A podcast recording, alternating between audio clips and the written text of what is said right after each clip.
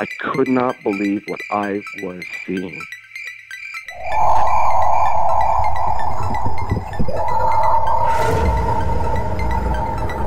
I could have filled the back of his head with 556, which is an absolute joke. Well, it's not an ape because if the Sasquatch was an ape, we would already have one. What are these elusive hominids that stalk the wilderness? Your host, two time witness and field researcher for more than 40 years, William Jevning. Welcome to the mystery. Welcome to Creek Devil.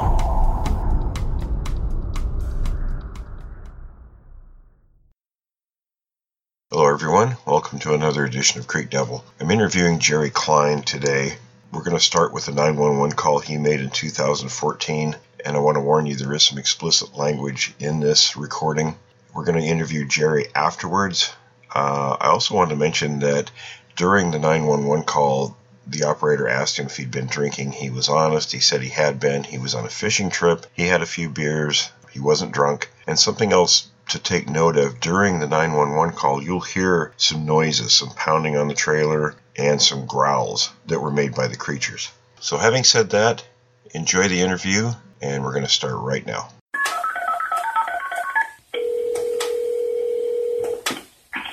Nine one one. We got the emergency.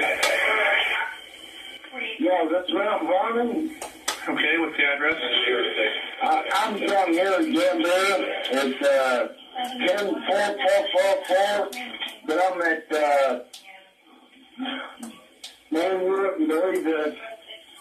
I can't understand you, sir. Where are you at? My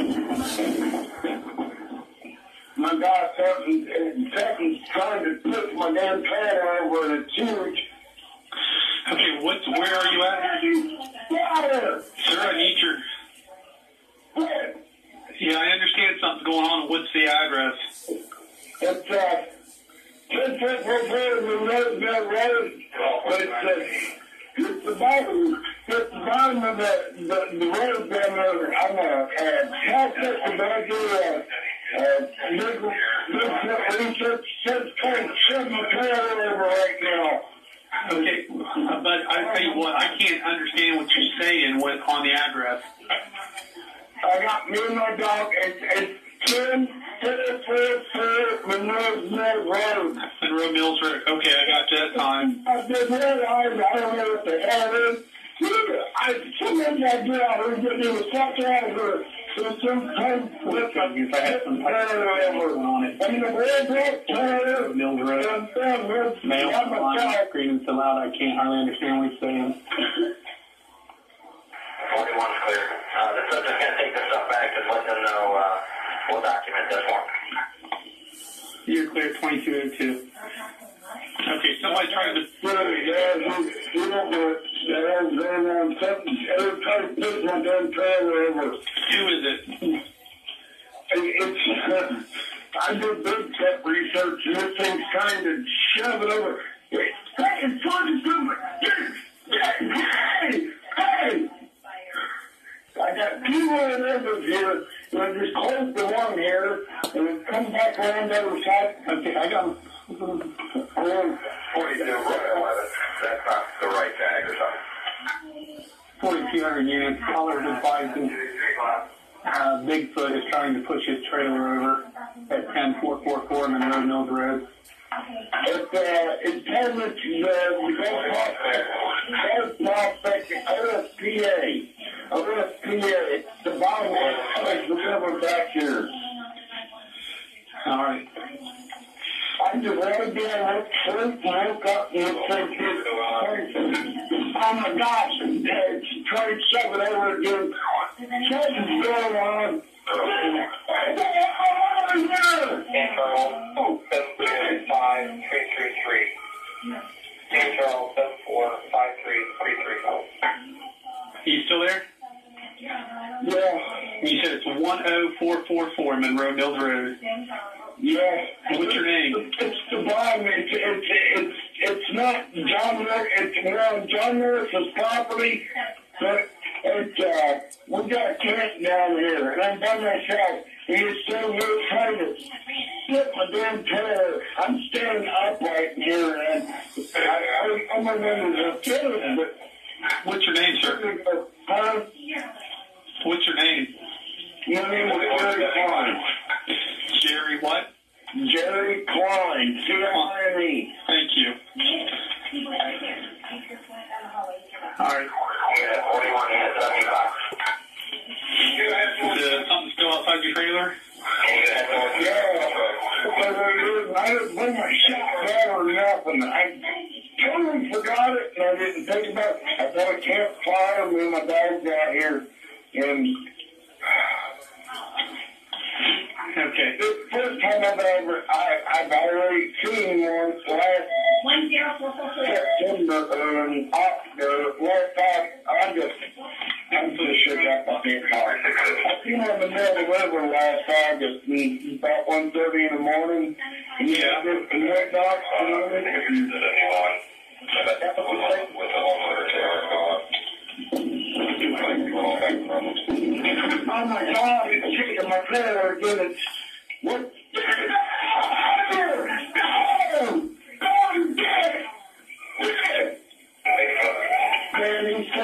He's still yelling at it. I can hear a ruckus in there, and then he yells, "Get out of here!" He says it's Bigfoot.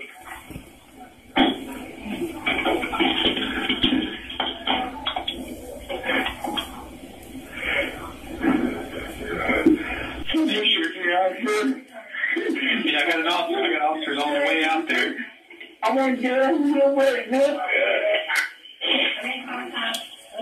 Yes, you did. I opened up not my trailer on my door, on my door side, did I go in now? Okay. Has this happened before? window closed now. Has this happened before? Yeah. Not this. Okay. Is anybody else there outside your trailer that you know of? Any other people? I'm not the. Okay. I have officers on the way down there. I got three of them coming down there. His current address is either 47 in Columbus Road. Or in contact with us tomorrow. Now, let's see. I'm looking at the map here. You're back a long lane, aren't you? Yes, yes, we're back home back here. And, and I heard, I heard two of them. One of them was growling earlier through the window. And, uh,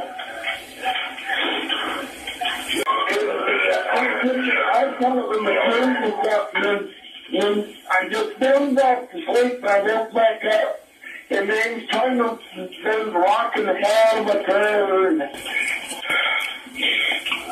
Yeah, this is going to be the first driveway. It's going to be south of where Corey Chapel and New Gambier come together. It'll be on your east side. It's a long lane. Out again, again. Back to a trailer. Go! Go! Get! God! Get the hell out of here! Leave me alone! Tomorrow traffic. Go ahead. 95 Village Parkway. Signal 7. Frank Union Win. 1392. Uh, Red. Wow. 2208. You sure couldn't. Just the man live with her, man. 42, if you haven't already, I'm en route to uh, Monroe Mills Road. Did you say that was Monroe Mills and Corey Chapel? Yeah, it's just south of Corey Chapel and New Gambier Road there. Driveway is. It's on the east side of the road. Clear. There's nothing on that phone. Forty-eight? Right. Are you closing it? I was in there. Well, I'm trying to help you grab some calls here. So, hold on. He can't, I. You sure it couldn't be people out there messing with you? No, it's not. I see two big red eyes in the back of my uh, window on the left side. nine, seven. And when I set the flashlight up, I got the flashlight on now. And and uh, and I got ten women in here that can't come in. Oh my God, we're shaking around again. Come on, come on, get it out. Let me get out here.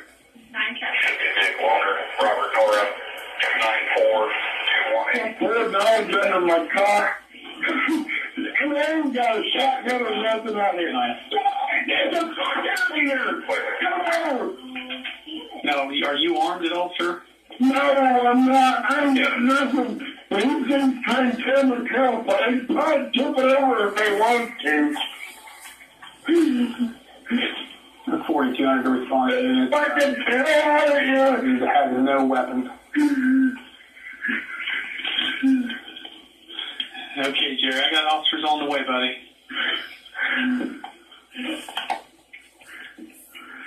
Ah. You said you saw somebody looking in your window? And two big red eyes. Two big red eyes? Yeah, just like the one he was August. Okay. And you said you were you were asleep before this and they woke you up? Yeah, stay away with me, please. My dog got the cop. I got two on. He's not saying nothing. He's out of the car. He what's going on. Okay. Please stay away with me. Yeah, I will. I will. I'm sitting here in the floor of the trailer now. I'm standing there.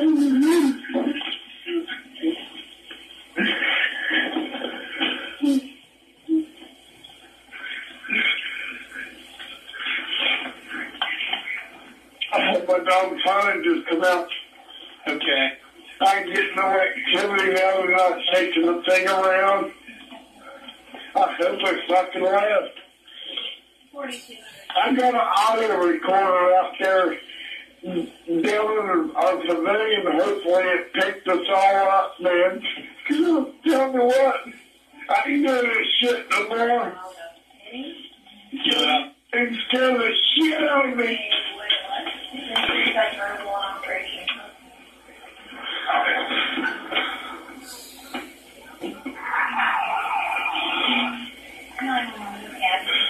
I'm gonna stay right here in the trail. I ain't moving until somebody shows up. Okay. We've got people on the way out there. 444. A firm 10444. It's a long lane on the east side of the roadway. You'll just stay uh, to your right. There's a, a branch that goes to the left. Stay on your right. Tell me see the sign, the uh, OSCA uh, uh, prospector sign out there. We got a white sign out there. It's the OSCA. My dog, he's crawling all over me. He knows what the hell's going on. He knows what these things are. 2212. All right. You should see them coming back there. They're on their way.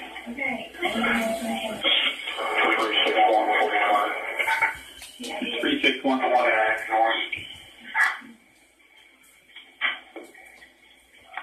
Signal 351. 2213. You see the car lights yet? I can't see nothing yet. Okay. out the back of it. Just like pumped by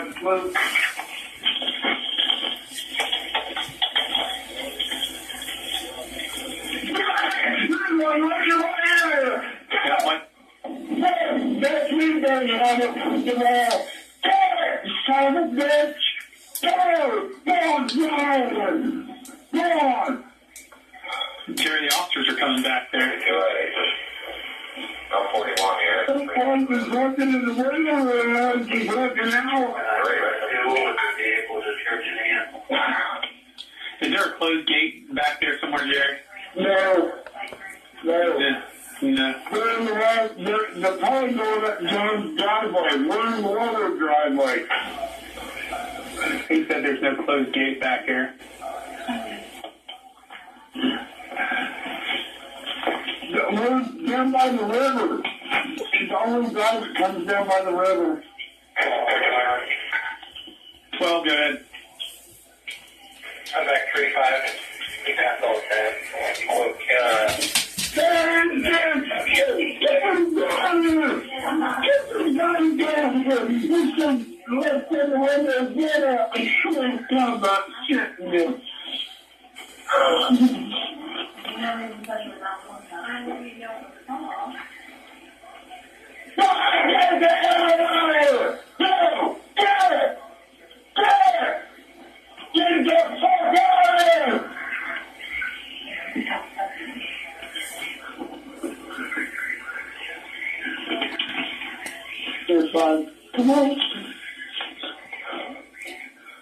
Up there, I'm scared. Oh, Probably scared you yelling Go too. down there and some, some high-powered shit or something. Get these fuckers off me down there.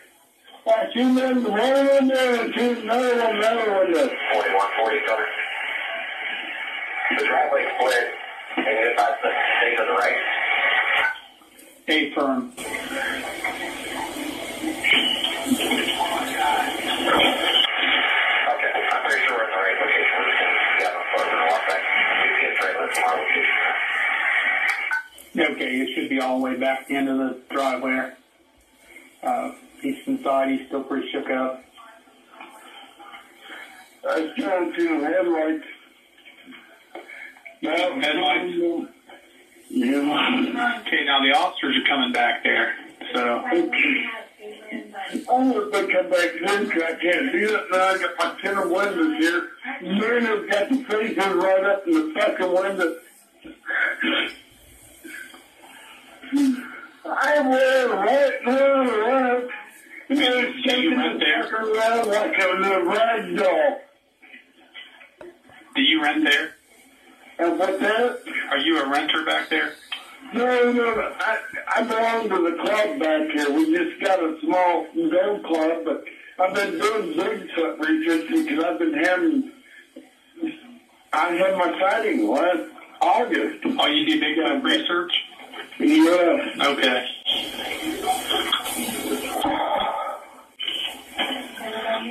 That's what I wanted to get. Fuck you! No! No! They keep looking in here. Go. I Hey, now there's officers coming back there. It might be them. No shot! They're there. Everybody's doing nothing. It's darker One than fuck. zero four four four. Yeah, Zero no! four. Get out of the! No! No! Yes! Yes! You should be able to hear him. He's carrying on inside the trailer. I'm tired of running the fucking way. There's a fucking river keep going over there the corner. Make contact with the homeowner here. He decided the camera is of the video.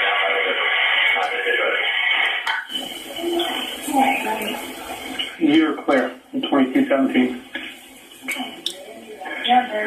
Are you down by the river? Yeah, man, man, man, I'm down here, the line that says uh, OSPA, no claims, that says. That's what I've been trying to tell you guys. They've been back here before.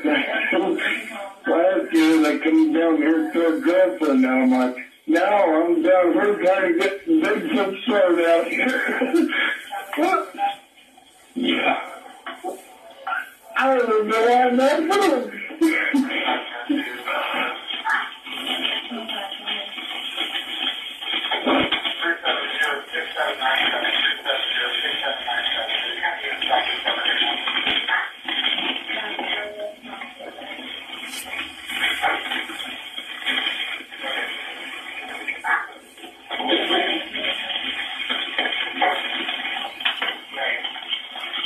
Listen to the static at the end here. Hear it? That is the infrasound phone. Everybody tell me, tell me about. Yeah, I'm, still here, sir. I'm still here. 48, 42, advised, uh, 292, uh, that that vehicle was being advised. You could hear a growl. I just heard a growl going through there. I just heard it.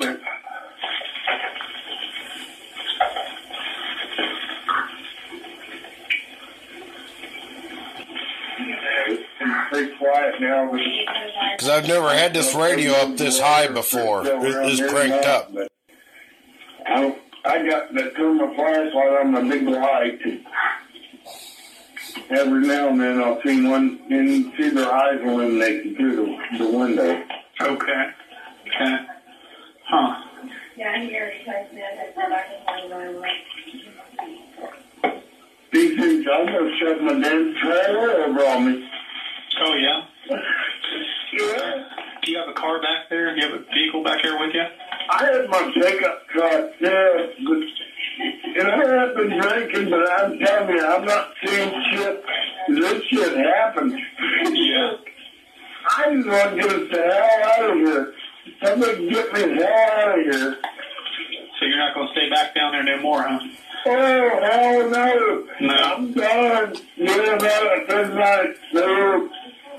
No, I'm not going to down here tonight. Or any other night. Nope. Yeah. These things are bad. I'm telling you what. Where are you from? Mount Vernon. Okay, Mount Vernon. You're not too far away then. No. I live off of uh, Maplewood Avenue. I Okay. still, you know, headlights.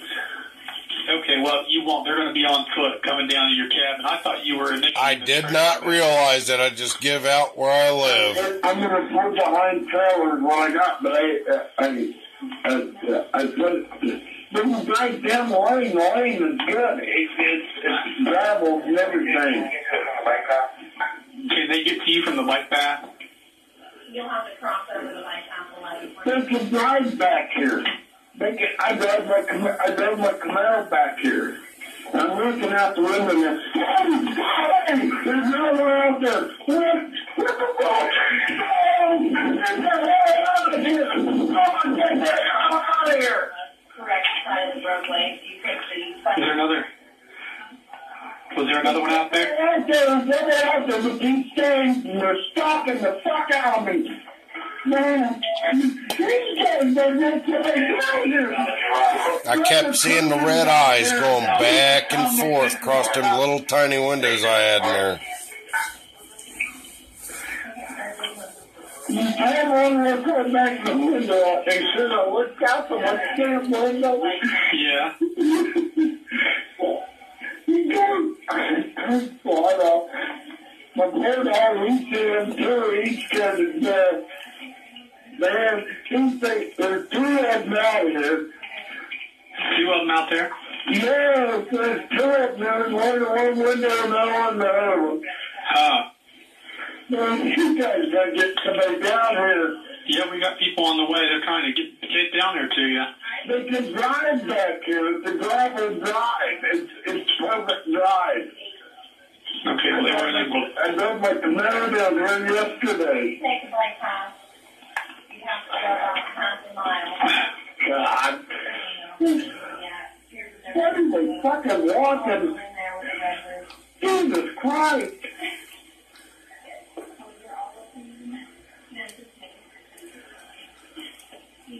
Gravel. Quietly down the dry. If they go where we need to. I think there's a dirt path. Yeah, there is. There is.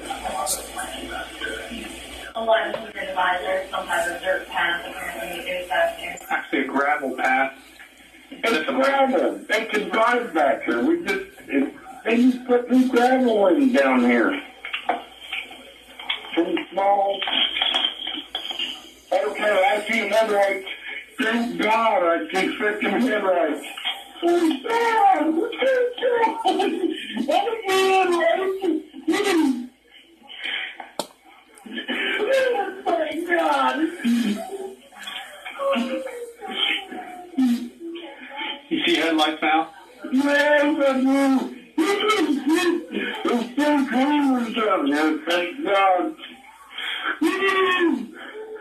Okay. And you said there was two people back there. You thought? What's that? You said you thought there was two people back there. You're not too people. Rick was doing about shipment. He's something he's got to rip my damn trailer over. What color's your trailer? It's black. Black. Yes. 41 in. I just right there with street and these things that are knocking the hell out of my trailer. Okay, you should have officers out there now. There won't be I big. got him. I got him. Okay, I'll let you go. You got it. All right. You. You're welcome.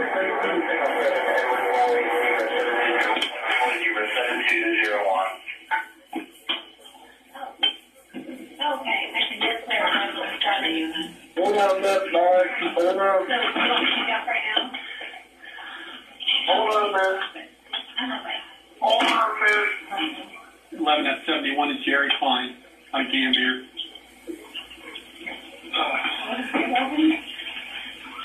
Eighty good ball. Oh, um, it was uh, 7. It was Edward Boise, room 720. Man, I'm telling you what. Somebody got it first. Ten minutes. Hello? About to rip over my trailer. It's down there. And, uh,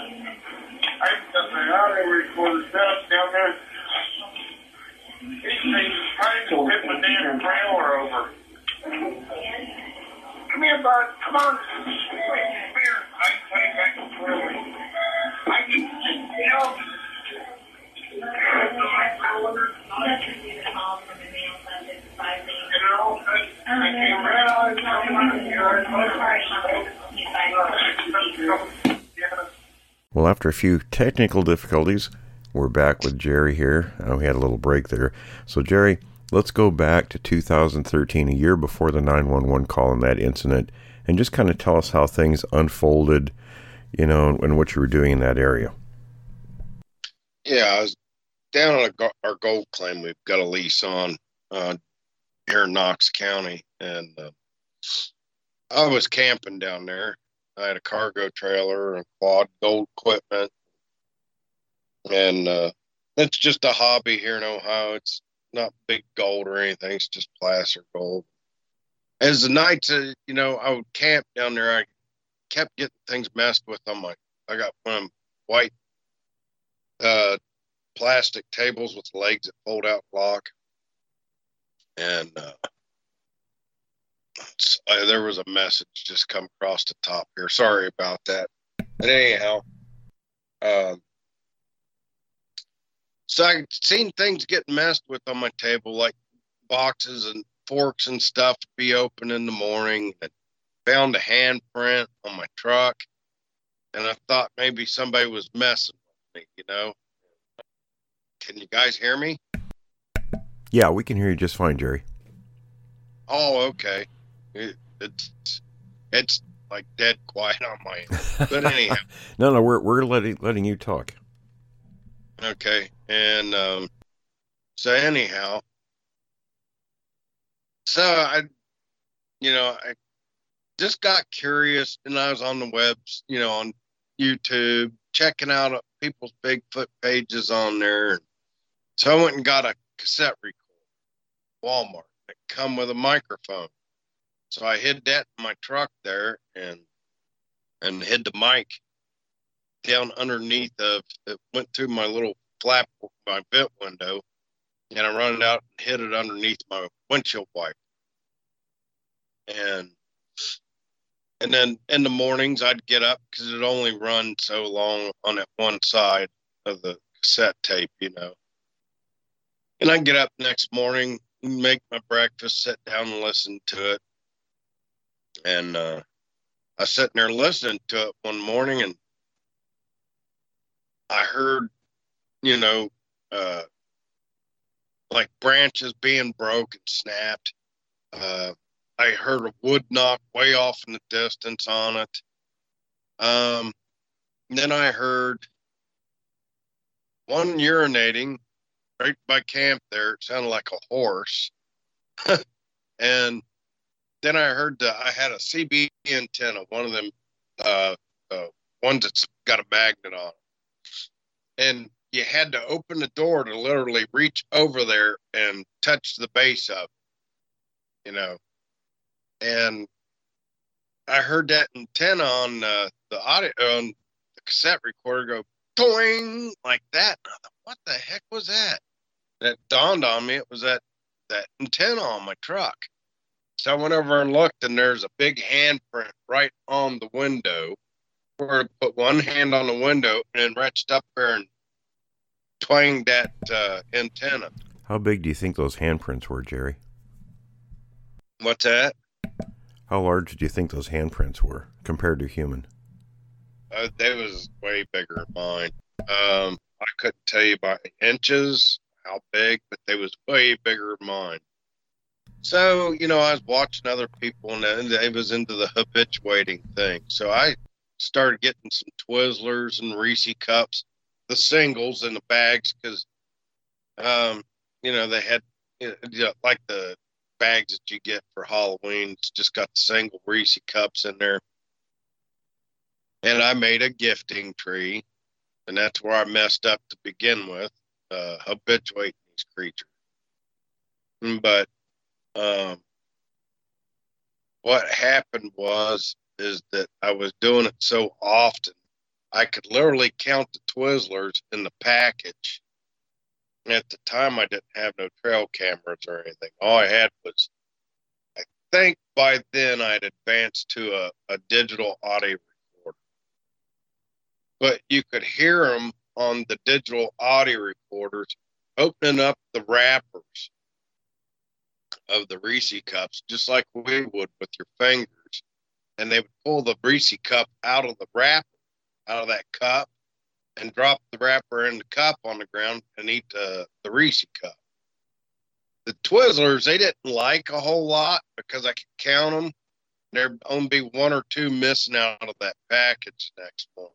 But I could set out five, six of those Reese cups, the individual, you know, and all the wrappers have been open and they'd all been ate. But uh, and then there on, you know, uh, I started watching other channels. I um, know you guys are probably familiar with the uh, Bear. He's been on Crossroads there. They said don't habituate these things. That's what happened. I quit habituating them and then I come down uh, back down there and spent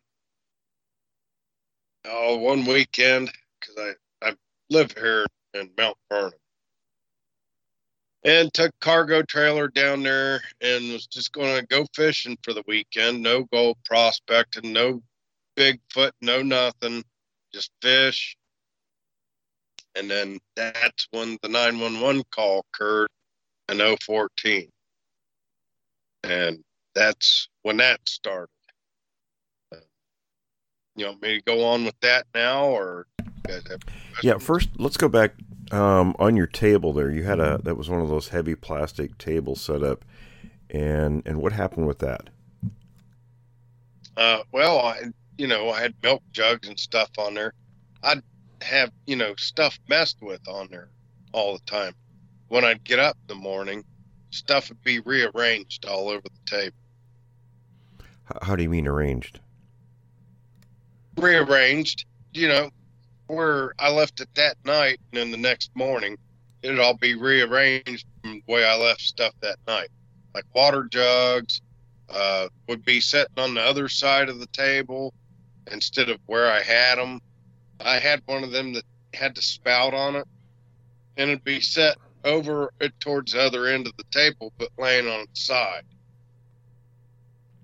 But I wouldn't find no coon prints up on the table itself. Thinking, you know, well, could a coon move that water jug? Cause it's pretty good, good size. It's a big blue one. Didn't then you... I had the milk jug style water jugs, you know. Mm-hmm. Didn't you say those were one time they were arranged? They were laying down. I think three of them. They were pointing at each other. Oh, that was okay. That was when I had my sighting. Now oh, okay. I am okay. I'm sorry. Yeah, go ahead That's and tell us about that. See, we've done this so many times. We've tried, you know, with technical errors here.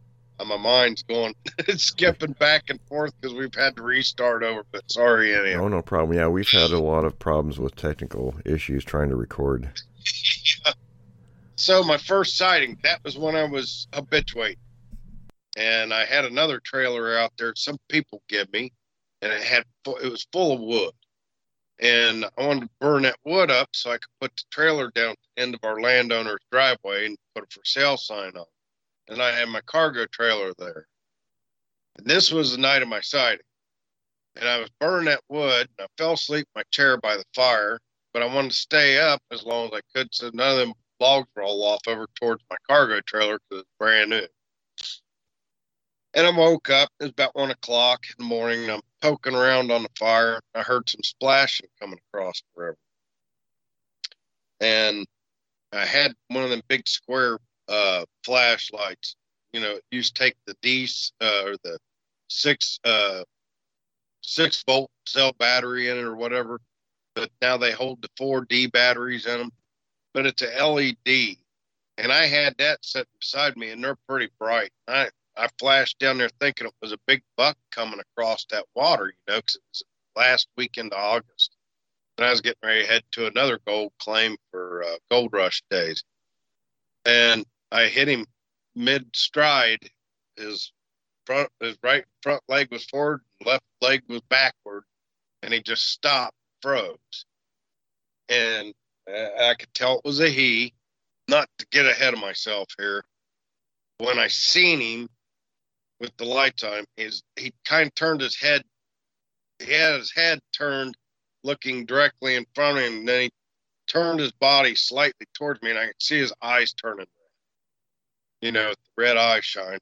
And then he raised his upper lip, went, like that, curled his upper lip up, and I could see his teeth. They was blocked just like ours. I didn't see no canines. But this happened in within a matter of a minute if that. And I jumped up, run around there, and my side door on my cargo trailer, real, you know, kind of short, had to almost duck to get in.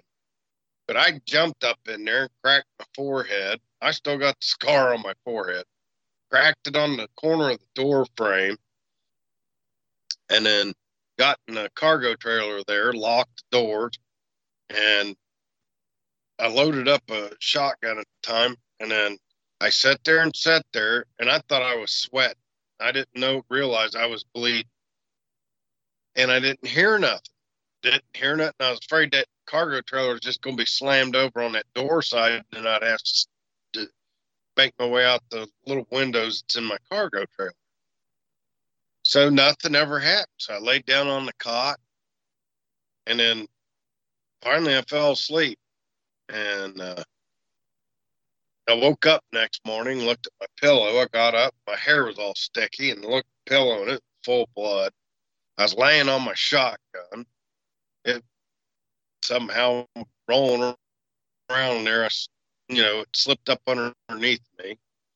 But I did the, you know, the Jed took the last sips out of those beer cans and just left the little beer cans going out through there. And after that, out there, I got to the gold.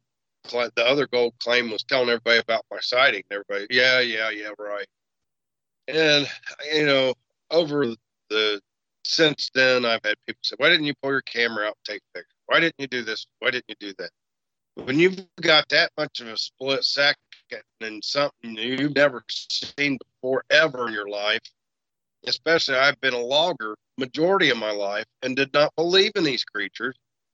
And I've been in the woods by myself umpteen times and never seen, never even really looked for sign.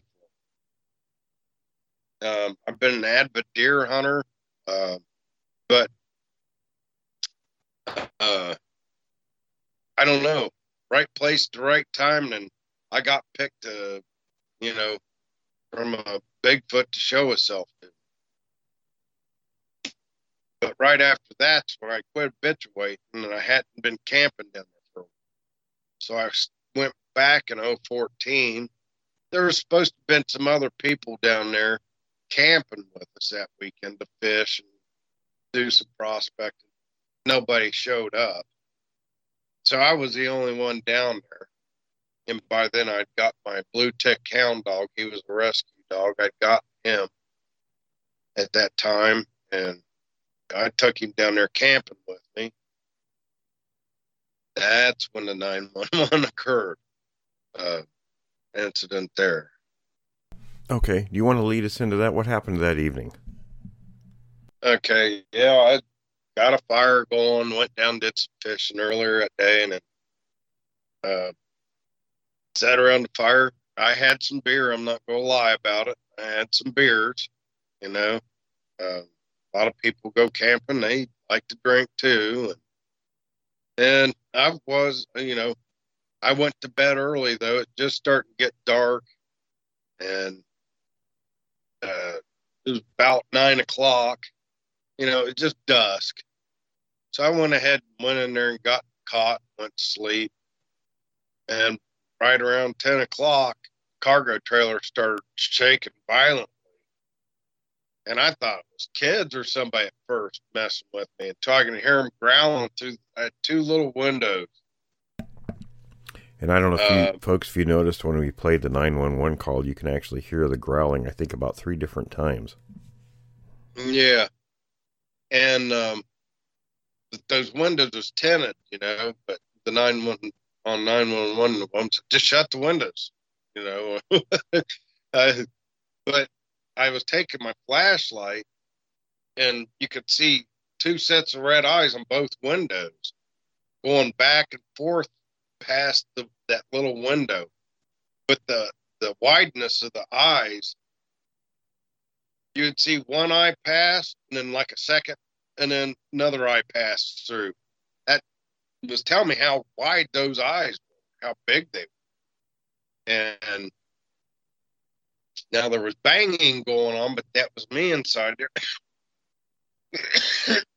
trying to get them to quit shaking, rocking the, the cargo trailer. And I was cussing at them. I don't know if I was making them even worse or what, but at the same time, I'm trying to talk to the 911 and person on 911, and, and you know, they didn't realize what was going on. The thing of it is, I gave them the address to the property, but I told them I was at the drive down by the river, you know, and so uh, they kept going up and down the road. Finally, they went on the landowner's drive, which is up on the hill.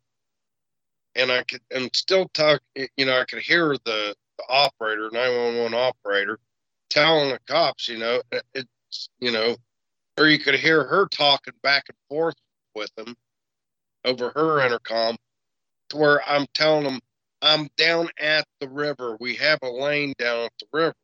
You know, I just drove my Z28 down here and they sent a guy down the bike path, which by then, you know, in the meantime, the, the rocking and shaking and everything, about 20 minutes later, they finally come down through there. Now, let me remind you, those headlights, you could see those headlights probably a good quarter of a mile away down that lane before the officers could even see what was going on in that trailer because there's a bend that goes around right there to our camping area. So those creatures, when they seen the headlights, it took off. And then as I was talking to 911, I told them, you know, I said, you know, I was excited. I said, I see headlights. I see headlights. Well, I guess one officer come down the bike path, saw the one run up over the bike path, take one hand and step over a cattle fence that is high as my chin. And then he come running through the briars, and he was a deputy sheriff, come running down through there. And by then, you know, they was all there. They was all surrounded the, the cargo trailer. And then when I got out, you know, I was I was just barefooted. I didn't have I said, Can I put my socks and shoes on? They said, Sure. And then one of the officers walked around back, and seen a footprint where the dog had dug a fresh hole at. And then the officer said, Let me see the bottom of your feet. So I looked bottom my feet and it was clean because I just took my shoes and socks off before I laid down. And then there's two big handprints on the other side of the cargo trailer right at the top. And the one officer actually pulled a piece of firewood over there, log, stepped up on it and seen the fingerprints on top. And I begged him to get me out of there. I said, I know I've been drinking, but I can't drive. I said, I don't want to stay here tonight. And then they got a call of some guy threatening to shoot his wife with a shotgun. So they had to hurry up and leave out. So um, I spent the night there. And then the next morning, I went and uh, made a casting of that footprint. Uh, Doug Waller of the SOSBI group, which is Southeastern Society for Bigfoot Investigations here in Ohio, he's the only one I called uh, BFRO to come out doing in- investigations out there. They would not. I could not get a hold of nobody. Um, Doug Waller come out off my first sighting, went down to the river there, about where the, the Bigfoot was standing or Sasquatch, and he had a stick. Plus, he is six foot three, I think Doug is. And I told him there was a limb hanging down that I could see was almost touching the Bigfoot's head. And I said, hold that stick up there. So with his height, and it was a yardstick he was holding up there, we figured anywhere from nine and a half to ten foot tall. This guy was, you know, and uh, but I don't know if that was the same one that was rocking my cargo trailer because I seen two sets of eyes, you know, uh, on it on both sides of that cargo trailer. I had one window on one side, and one window on the other. So, hey Jerry, how big were the footprints? Come ballpark. How big do you think they were? The one that I casted that Doug Waller's got, I think, is 19 and a half inches. Okay, that's big. That's very, very big. And you said uh, one of the deputies came walking down the trail or down the road, and he saw this thing step over a cattle gate. Have you talked to him? Because I, I'm thinking if I saw something and I it's in close proximity, I'm going to be rattled. I'm just curious you had any sense of how that deputy's response you know what his emotions were you know did he was he scared? You know, did, yeah, they kind of huddled together and was talking with each other under you know away from me. Plus there was a odnr officer there. I don't really know if you know they wanted it to get out you know especially in knox county and you know, what was going on. But no, I haven't really. They know of me. The deputy, I've got several sh- uh, deputy sheriff friends, but the one that saw will not speak of it. And uh, the one deputy friend I have, he knows the guy, and he don't know if he got traumatized or he's just scared to say anything about it, be harassed you know. But they knew something was going on because, you know, you can't falsify a call like that. That's a, I don't know if it's a felony or if it's a misdemeanor, but you go to jail for doing it, you know. Yeah. Yeah, I bet you can. Um, and I think at one point you had mentioned that the creatures had actually moved your trailer a couple of feet. Can you talk about that a little bit? Yeah at the bottom of my my wheel or my tires, I had two jack stands underneath of to keep it level. I'd use a tongue uh, in the front, the tongue jack in the front, and then two in the back. And I'd jack it up until I got it leveled up off the ground. Well, not when they was rocking it, they rocked it to the right if you're looking at the back of the trailer. And they had moved it about a foot, pretty close to it.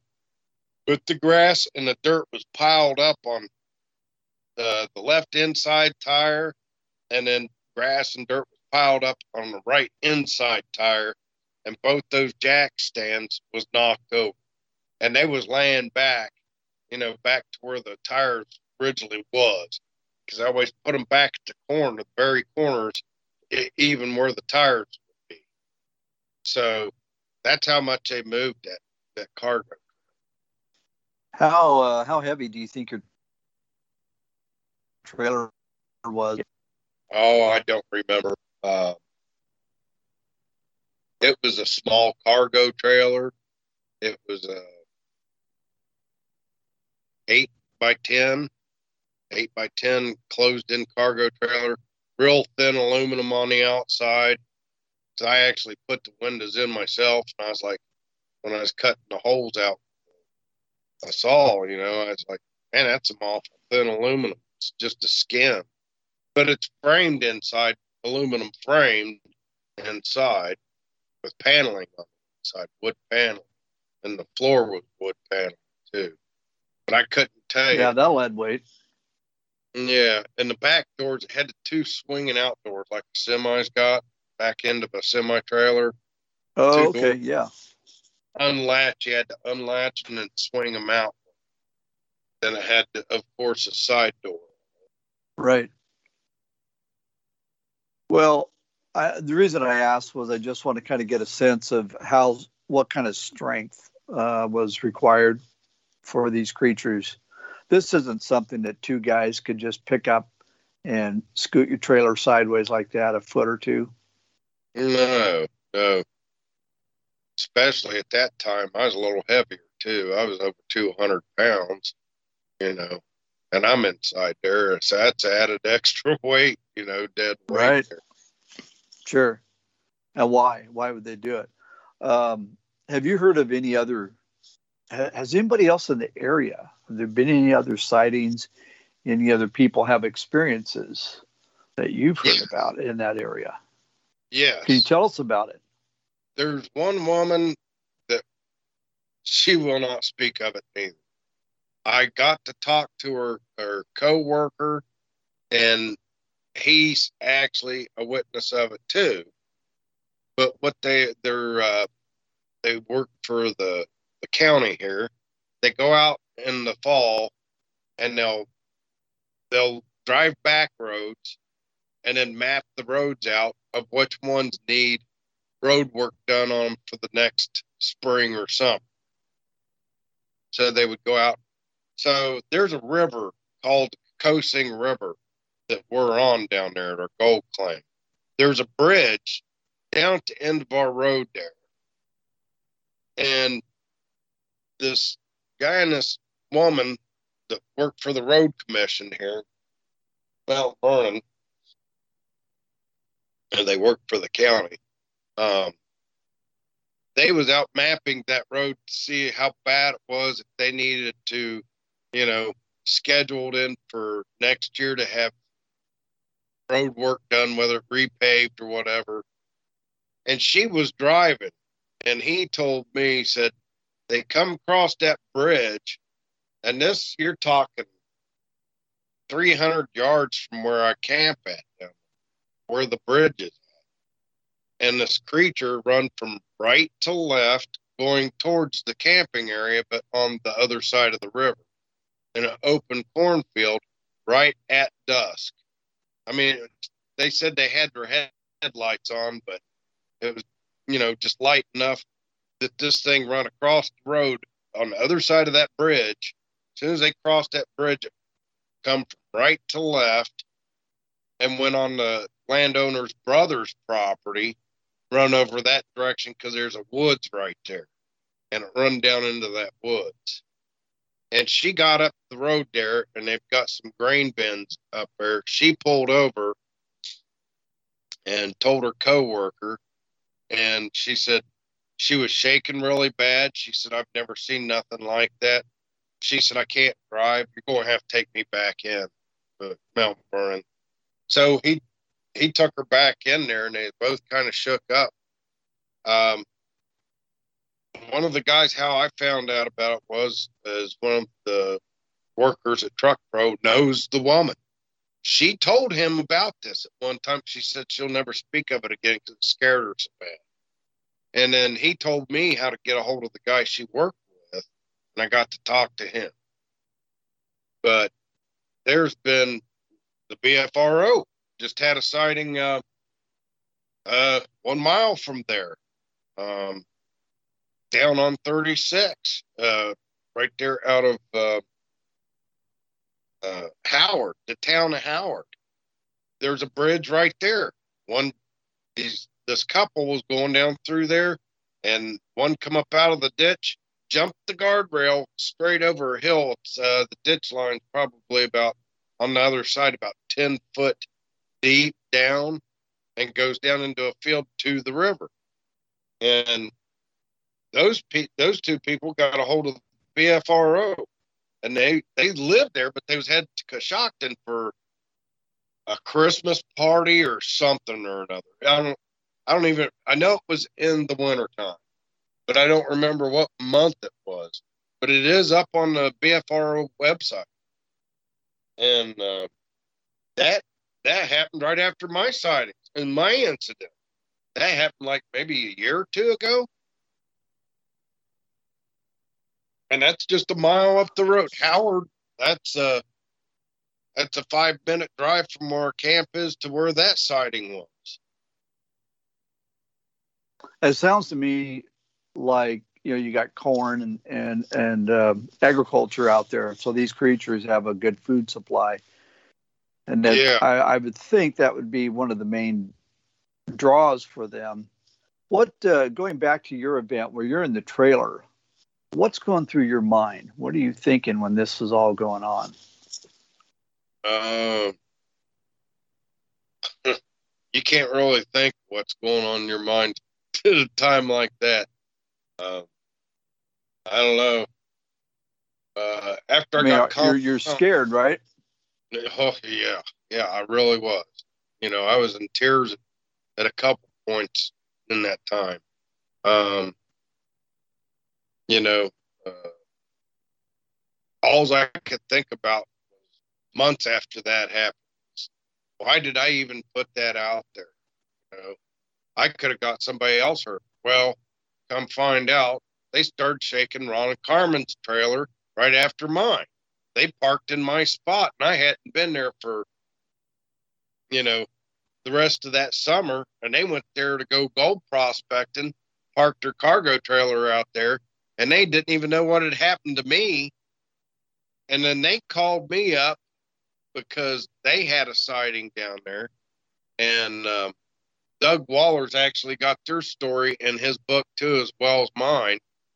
But ron opened the door up kicked it open and put a shot off down into the ground, and then they quit rocking the, the cargo trailer. Now, um, Doug Waller's buck, they've got that incident in there too, and they parked in the same exact my old camping spot, and the same thing happened to them, except they didn't call the deputy sheriff. Um, the day I was down there, I didn't take a gun or anything with me, so I wasn't planning on any, you know, just fishing. That's it. I had fishing poles in there. Then some bait, live bait. But yeah, what was going through my mind yet? It was the aftermath that went through my mind after. I didn't camp down there for the longest time. a friend of mine gave me a, a motor home and I just equipped it. I put cameras all the way around it, great big lights, and uh, I put Knox County Bigfoot organization stickers on it. But by God, if they're going to rock at uh, that uh, uh, motorhome, they they's going to have to do some work on that one. Plus, they's going to be on camera. Yeah. Um, so there's there's been other sightings out there, and you said this this last one was. Did you say it was about a year ago? Yeah, So Might have been it's ongoing activity. yeah, yeah, it is. Yep. And like I said, the BFRO got that report.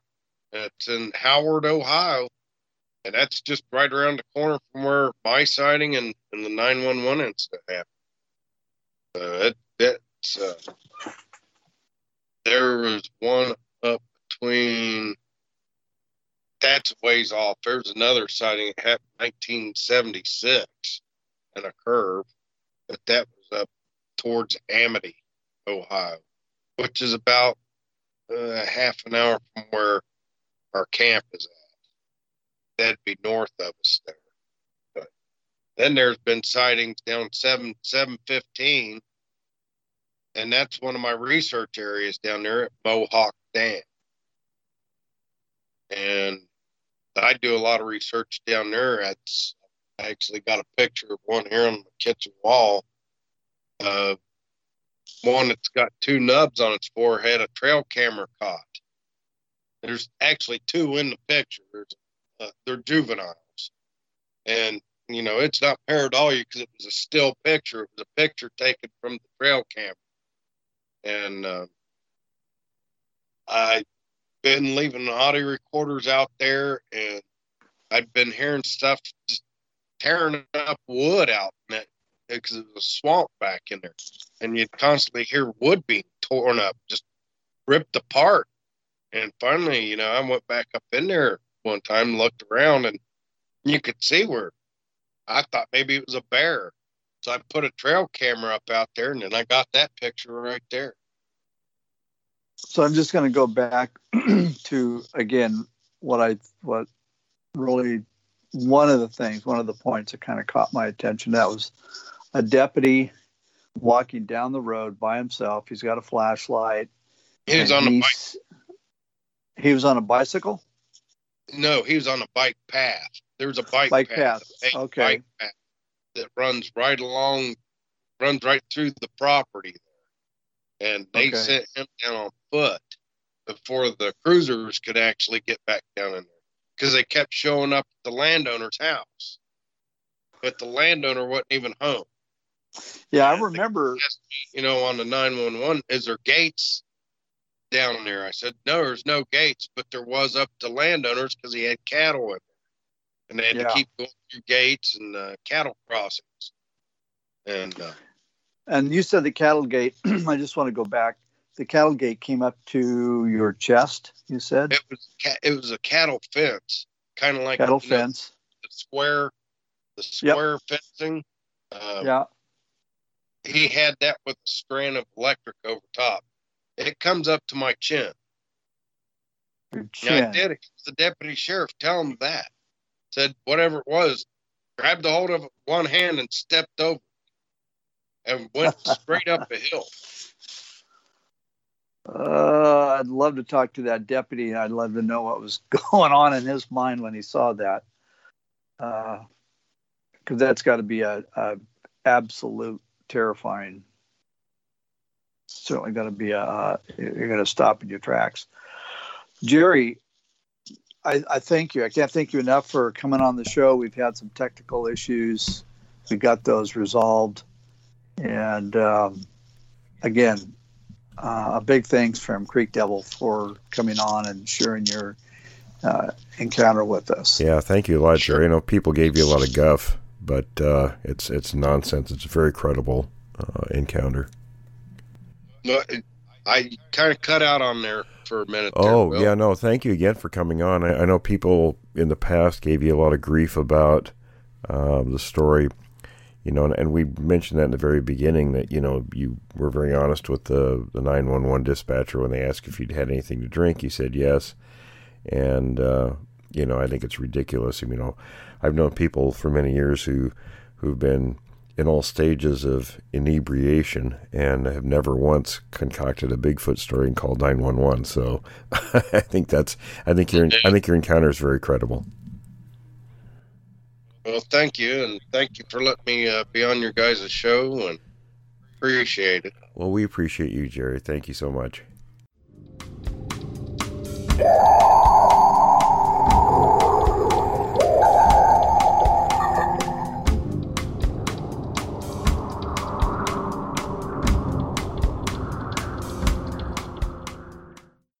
Welcome back from the break, everyone. Tom, you want to mention Fred Sieber? We Yes, absolutely, Fred. Uh, we want to do a shout out to Fred Sieber, our school teacher in Okinawa. He's the head of the fifth grade team there at the Bob Hope Elementary School. And Fred, you've been with us for a long time, and now Fred is a uh, Patreon supporter. So a big shout out to Fred and everybody in the fifth grade team at Bob Hope Elementary School in Okinawa. All right, that's awesome. Well, we're going to do about a half hour's worth of Q&A and then we've been asking, you know, for listeners to come on and just, you know, you can just talk, you know, about, about things you want to talk about or you know, ask questions of Tom or myself, or just kind of, you know, anything you want to talk about. Uh, so we've had Rob, who's going to be on after this segment, but we'll we'll mention that again at the end of the uh, Q and A. So, Tom, what do we have in the way of questions today? Well, we have our very first question, and this is from Fred and actually it's from Fred's class. And Brenna asks, "Do Sasquatch have fingerprints?" Hi, Brenna. Yes, as a matter of fact, um, I have several pictures you know, really good ones of handprints uh, that uh, clearly show the fingerprints, and which is characteristic of other, you know, larger primates as well. Well, I just want to say, Brenna, that was actually a very astute question, and I think that's, um, yeah, Will. So you've you've actually seen the fingerprints then? Yeah, I remember. You know, it's funny. Years ago, um, you know, Green and, and all the original people, they, they thought it was all nonsense when, when it first started being brought up, the idea of fingerprints. And, you know, other other large primates, including ourselves, have fingerprints.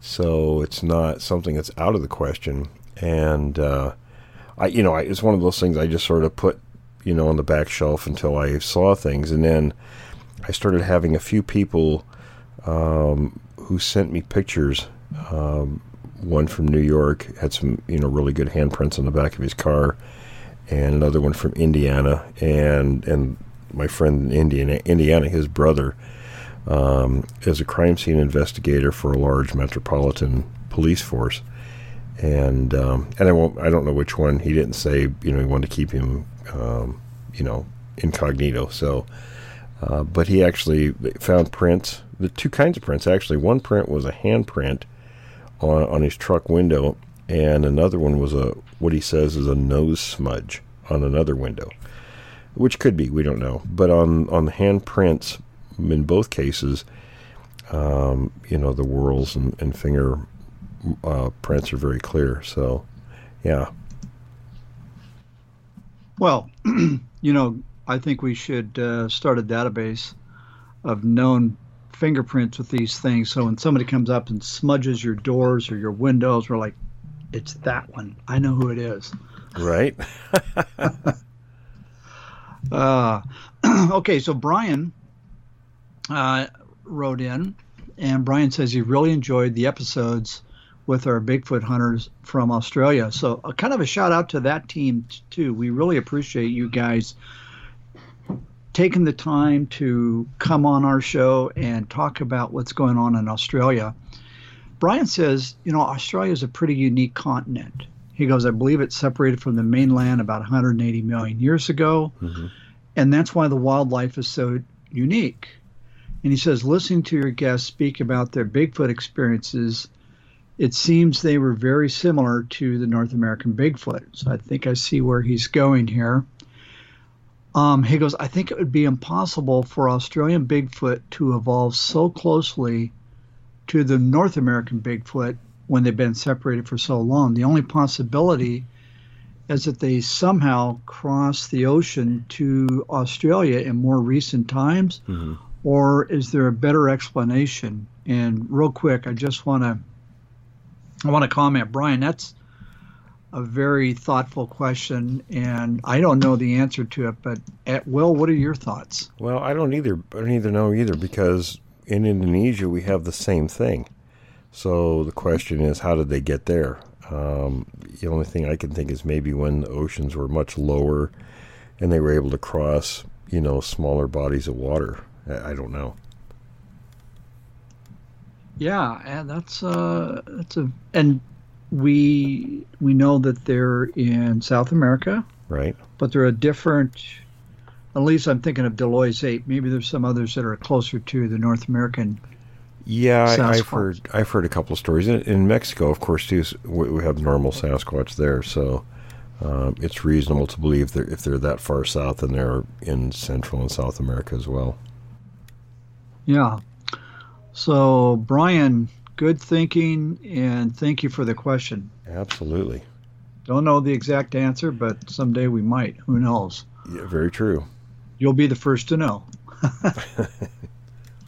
um, Okay, so a lot of people had a said interest in the um, Australian episodes on the Yowie, Hmm. and and I think that only makes sense. I was, I just want to say that uh, my own perspective was before we interviewed the, Aus- the all the folks, all the great folks from Australia. I didn't really know just how similar to. I mean, uh, they're basically a carbon copy of what's here in North America. You could, you know, vice versa. They're they're very similar. You know, that's a good point. I, I didn't either. Um, you know, focusing on what we have here in North America has been my, um, you know, sort of my view for years, uh, with an interest in things elsewhere. But you know, it's very time consuming when you when you're doing work with what we have here. I mean, there's much much more than you think to handle. So, um, interest in those things have been kind of a passing interest at best. So, you know, we started looking for people to talk to in Australia, and, and it was a real struggle for a long time. Believe me, folks, um, we had a real hard time trying to find people because there were people that used to be involved and they dropped out, and uh, thankfully we were able to connect with some really good folks there, and um, and it was amazing, you know, listening to the witnesses and the researchers talk about the different accounts and, and those details in those accounts, and to make note of how similar, not just in physical uh, the characteristics of the creatures, but their behaviors to the creatures we have here. Exactly. Very much so. And I'm, I want to do a quick shout out, excuse me, to David in the UK.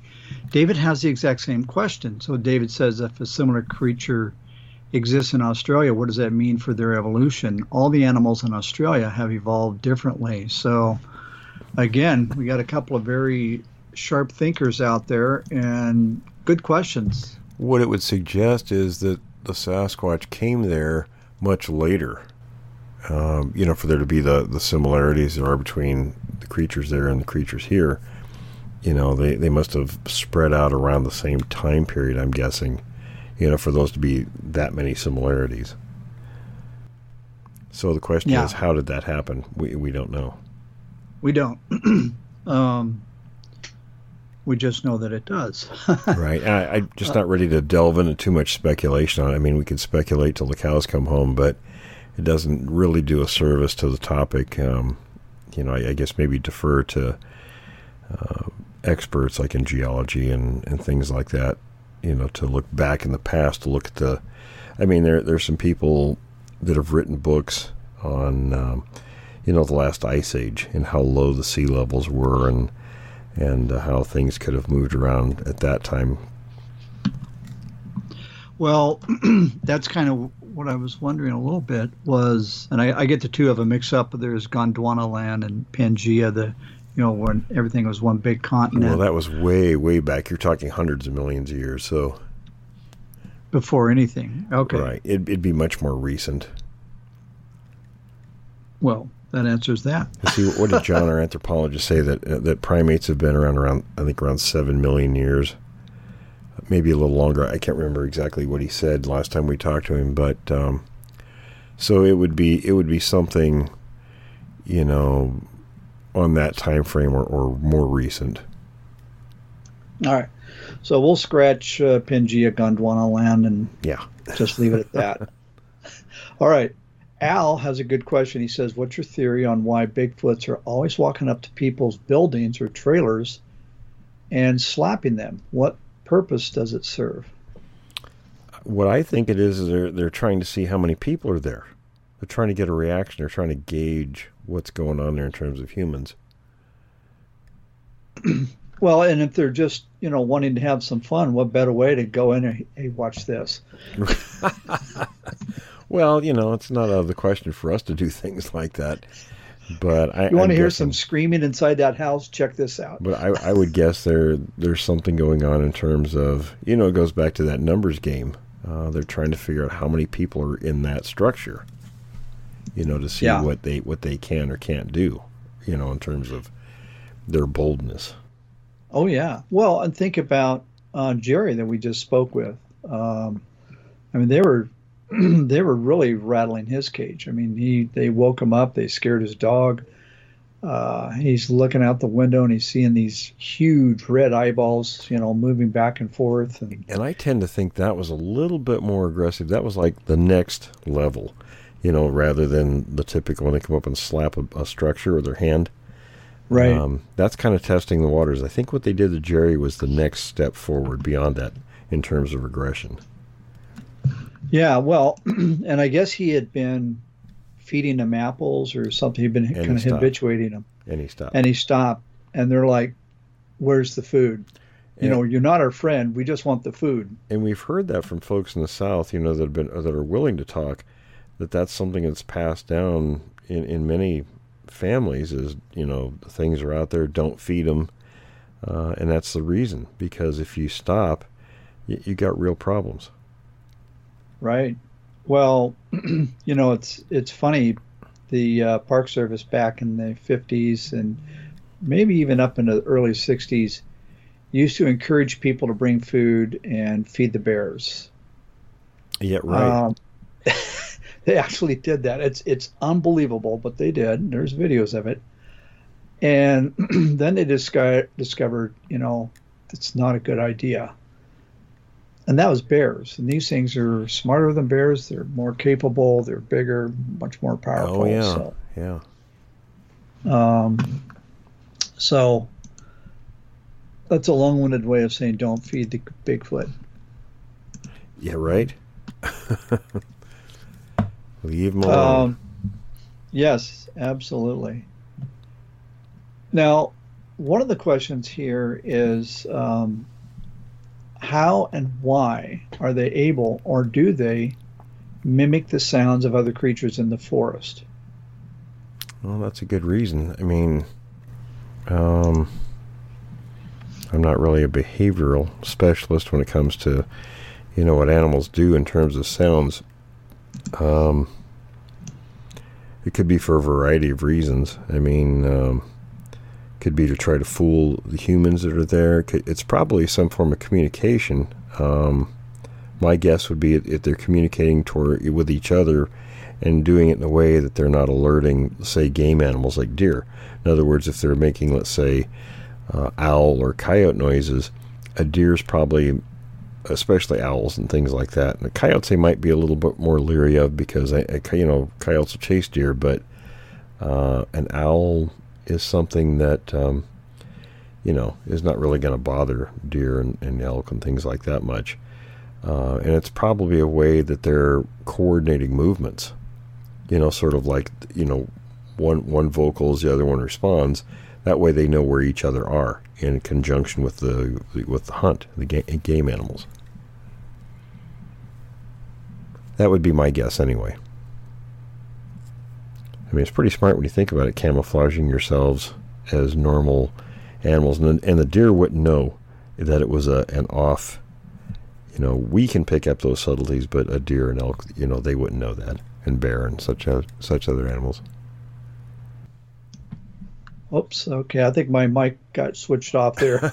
Apologize. I was just, you know, chatting away.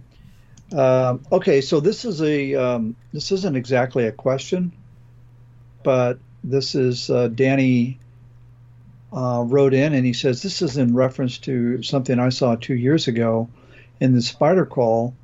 Um, would the elbows be at least at times behind uh, the back? Thanks, Danny. So, two things, Danny. Number one, if you saw one of these things, um, just respond back to, you know, just write us uh, on the same email address, questions at creekdevil.com. We'd like to hear more about it. But uh, I'm going to hand this question off to Will. So what was his what was his question? There were a couple All of there. Yeah, sorry about that. So the reference is he said he saw something two years ago in Mhm. the spider crawl. Would the elbows be at least at times behind or above the back? I would think so. I mean, I, I've never seen that, so I don't know. I mean, we've talked to people that have seen it, and I can't recall off the top of my head how they described, or even if we got a description of where the elbows were. I, I would think so, though. Yeah, I would too. You know, we talked to Rob, and I think we went into that a little bit. The um, and when in Montana talked about it was like watching something go like a mechanic on a creeper, you know, a mechanic's creeper. Yeah, yeah, yeah. It's very very unusual. And of course, their design is different, very different than ours. So, um, yeah, I think people forget just because they walk upright like we do. Um, their proportions are very different. Their bone structure is different, so they can do things different than we can. Well, and it also think about it must be an incredible amount of strength to kind of walk on your fingers and toes. You know, I think about these martial arts guys practice doing the one finger and the two finger push ups. Um, and, you know, they have to really get in shape for years to do that. And these things are just walking around basically on toes and fingers, it sounds like, and just moving along in a very, very spooky way. Yeah, I don't know. I don't know if they do it on their toes and fingers. I mean, I I think there's more of their hand and feet involved in that than just toes and fingers. It may look like that, but it's probably, you know, there's probably more of those appendages, you know, actually making contact. It's just weird angles. Right. Yeah, I would. Um, yeah, that's something I would love to see from inside of a car several hundred yards away, binoculars through a telescope. You know? yeah. Uh, um, but you know they do a lot of very very strange things that uh, are just no other creature that I'm aware of, and the Wild Kingdom does that. And I would think they don't do it that often. I mean, you know, we've had some reports of it, but you know, in the grander scheme of things, they're, they're not seen doing that very often. Yeah, that's true. Yeah, we've only, I'm only aware of like one or two reports, maybe three at the most. I think I think I've inter- I've interviewed two or three people that have seen that. Um, there was the one gal who's from up here in Northern California. She was in New Mexico, and her and her daughter saw it cross the road that way. One of the creatures. That was one. And I'm trying to think. There was somebody more recently too. I think we we talked to. And then there was there was a lady up in Washington who saw one too, but she thought it was a bear, but she didn't see it walking like that. She saw it, it was just down. Oh, that's right. Yeah, and, I remember I, her. And I suspect that one was, you know, in a position, you know, they were stalking deer because there were deer present, and I'm pretty sure there were other creatures nearby and the one that was down that she saw and you know when it spotted her looking at it it stood up and walked away that's where she knew it wasn't anything normal it wasn't a bear because uh, she saw it silhouetted against the sky but um, you know that one was probably just down maybe it was in the maybe it was in the kill zone you know when the others were driving the deer toward it who knows you know we don't know the right. larger picture what was going on but there were yeah that's there's you know stories like those that uh, are pretty much the only ones I can think of off the top of my head. I, there, I know there's another one more recently too, but I, I can't pick, remember which uh, interview it was. Well, let's see. We had Wynn from Montana. Yeah, Wynn saw a moving like that too. and you know, Wynn's normally a pretty steady, even keeled guy, and you could tell that, that even that creeped him out. Right, right. Well, you know that and having the big chunk of firewood thrown at his truck that wasn't fun either. right. well, and there's somebody that you know up there in Northern California that saw, saw, saw I guess he was a logger driving a log truck, and one of these things came out of the woods like a javelin and just threw it at the truck. Well, no, no. What happened? Actually, the person who told it, told me the story was a friend of mine up there, and he it was a, a, the story was told to him about a log truck driver that worked for their company, and the guy was going down the road, and this thing had a, a small tree, you know, and he said it was you know I don't know, probably four inches or so thick, maybe maybe thicker, and it threw it down the road, and it sort of went end over end down the road at the truck Oh wow! And then the guy summarily quit his job and left. So yeah, you know, you think about it. It's I think it's different psychologically when you've had an interest in the topic and you've had information coming in, firsthand reports, whatever, to sort of prep you for this versus you're driving along, you don't think you, it's the last thing on your mind, and then this thing comes out and does that. Yeah, when it happens just out of the blue, I, and you know, I, I go back to my own first encounter, which was pretty much out of the blue the same way. Um, if you're not prepared for something like that, there's uh, I, I don't even know if there is a way to prepare yourself for it. Yeah. Well, and somebody that we know, uh, they they have um, a contact here in Oregon that the folks had their retirement home for 30 years, and the guy walked around the corner and there's an eight foot one standing right there looking at him, glaring at him, and the house went up on the market post haste. Yeah, I, I remember interviewing a guy, and I can't remember what part of the country he was in. I want to say Florida, but I could be wrong.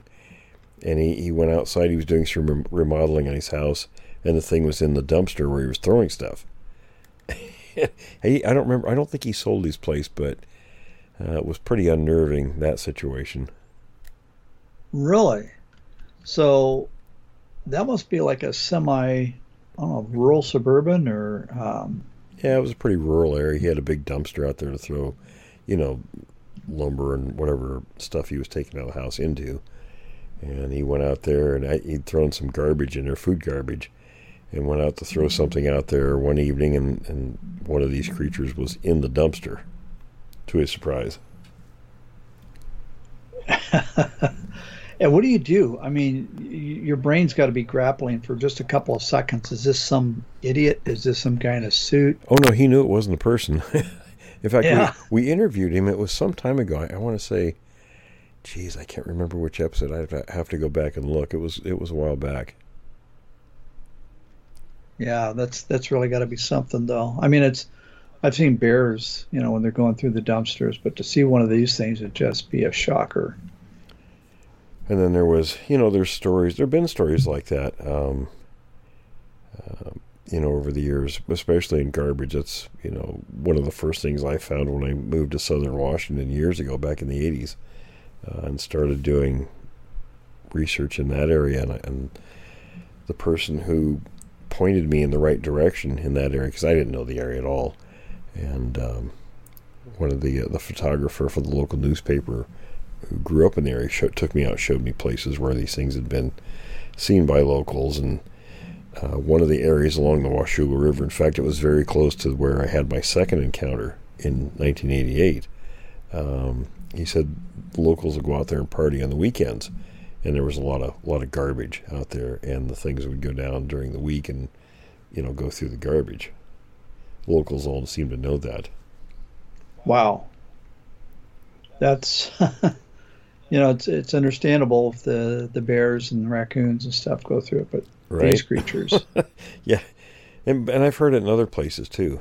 Um, there was uh, oh Jesus story up in the area where um, near Wilkeson, Washington. There's there's a um, oh I don't know if the Seventh Day Adventist Church still owns the lake up there, but uh, there was a story from geez I want to say in the 70s, maybe the 60s where they had uh, a place where they put their, their garbage. And I don't know if, what kind of containers. I never saw the containers or anything, but I was told by a person who lived up there um, that some of the, the campers or you know the church people who were staying there on the weekend, teenagers, saw one of these creatures into the getting into the garbage. Well, that'd be interesting to talk to them because that's that's got to be another one of those moments so it's it's a fairly common thing. Well, and you've talked about I don't remember where it is, but there's a river uh, up in Washington when they have salmon runs that the creatures are just very unabashed about coming out and people are right. on the riverbanks and these things come out and grab the fish. Yeah, when they want food, they're going to get it. So don't get in the way. don't be the ham sandwich. Right, right. um, we got a few minutes left in this part. Um, we had any more questions from listeners? Well, we had one from uh, a gentleman here. He wanted to know question: Is it hair versus fur? What's the difference? Uh, no, no pun intended. But are we splitting hairs, or is there really a difference? Well, between you know, hair and fur. It used to be we went because I, I looked into it a while back, and I can't remember how long a while back was. It was a while ago, and and there was different descriptions of, of hair and fur, and you know people trying to make a, a distinguishing difference. And recently, and it was a fairly recent article I read, um, where they said that there really isn't a difference. It's it's the same thing. And I think what they were making the difference uh, where some animals have, um, and I can't. I just saw something on television recently. Um, there there are animals who live in the water. I mean, like otters and animals like that, right? That that spend a lot of time in the water, and they have a couple different kinds of hair. You know, the guard hairs, and then and the then, then the softer fur underneath that holds their body heat. Right, one blocks the the cold and the wet, and the inner keeps it dry and warm. Um, but the, uh, the the research paper I read recently said there really isn't any difference. They're the same thing. Oh, it's interesting, and I I wonder if it just I I usually would chalk it up to fur was short, kind of maybe fluffy, and then hair was long. But if it's the same thing, okay. Yeah, I think it, I think it's just variation, you know, and, in usage. You know, again, what you yeah. said, splitting hairs. well, we're splitting hairs, absolutely. Um, so we're we're just about done with the questions on this piece. We're we're trying to change things up a little bit, folks. So um, we're going to stop, you know, answering questions at this point for this particular show, and we're going to um, we're going to listen to Rob, and we, we talked to him yesterday, so we um, we're going to put that on this piece here in just a moment. But uh, before we do, and he was he wanted to talk about the Patterson Gimlin film, and he was very well spoken, very well educated. So uh, it, it, was very interesting to hear from him. So we want to invite you, the listener, uh, whatever you want to talk about, you know, by all means, we, would love to hear from you. And, and, it doesn't matter if it's five minutes or half an hour. You know, if you want to record with us, and, and we can edit out things if you if there's something on there you don't want on the recording, we can edit that out. Uh, just let us know. And uh, but we'd like to invite you on um, to discuss whatever it is you want to discuss. And the best way to do that is always, excuse me, questions at creekdevil.com. And I just want to make it clear, this is just for this segment. We're doing this. Um, you know, the Q&A is over, but absolutely keep the questions coming. That keeps us on our toes and people love your questions. So the only question that is the wrong question is one that's not asked. So please send your questions and comments. You can comment in the uh, you know down below, but the questions send those to questions at creekdevil.com. And if you want to be on the show, questions at creekdevil.com. Absolutely. Yeah, we're we're just gonna we're just trying to add a little more content once in a while and do things differently so that uh, you know we have some nice interesting things instead of it being the same thing all the time. Um, anything else you want to add before we um, have Rob on here?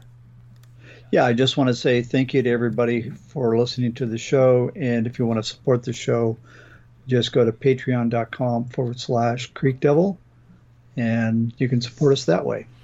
And we're always looking for people to be on the show, witnesses. Um, we guarantee your anonymity. So, you know, please get a hold of us. We'd love to have you on. So, with that said, everyone, stand by and we'll bring Rob's piece on here in just a moment. So, Rob, how are you doing today? Oh, fantastic, Will. Beautiful day. Well, we're going to kind of give you the microphone.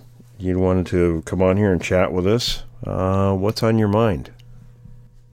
Well, I, you know, of course, we've uh, known each other for a little while, and of course, you know of my interest in uh, Sasquatch uh, for many years, and uh, the Patterson Gimlin film was something that I you know, has had a cursory interest. I want to kind of to talk a little bit as a former bodybuilder and kinesiologist about some of the things that I've seen in the PGI film. Of course, Munns and uh, you know everyone has, has done so much uh, to contribute to the analysis of the film. And it seems, as everyone says, the better and clearer that the technology can make the film. Of course, you know, um, the newer stuff you've seen where there's a, kind of that grayscale analysis where you can really see the muscles bulging what have you, I think has led to some tremendous, uh, you know, detail that we've all seen.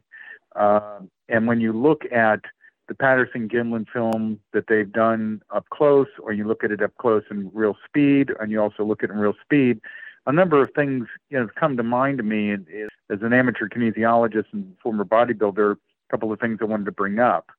Number one, as uh, we all know about you know Patty being female, we know about the breast undulation, we know about uh, things of that nature. But what I noticed when I looked at Patty initially years ago in my initial analysis was that being a female, her her hips have the uh, hip what they call the hip girdle, and the the way that the hips are around her in the back and in, and on the sides, and then the way that her hips come down at sort of an angle, uh, and the lower hip joints as she hears Gimlin uh, maneuvering and getting off the horse.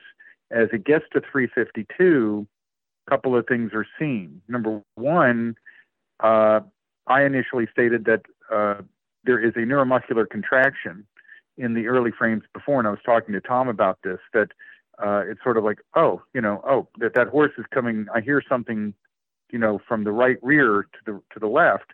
But of course, if you're walking away from something, uh, many times if you're trying to get away from you know something or somebody, you're going to keep moving forward, but you're going to make a an your brain um, is going to make a decision to look to the right and look back.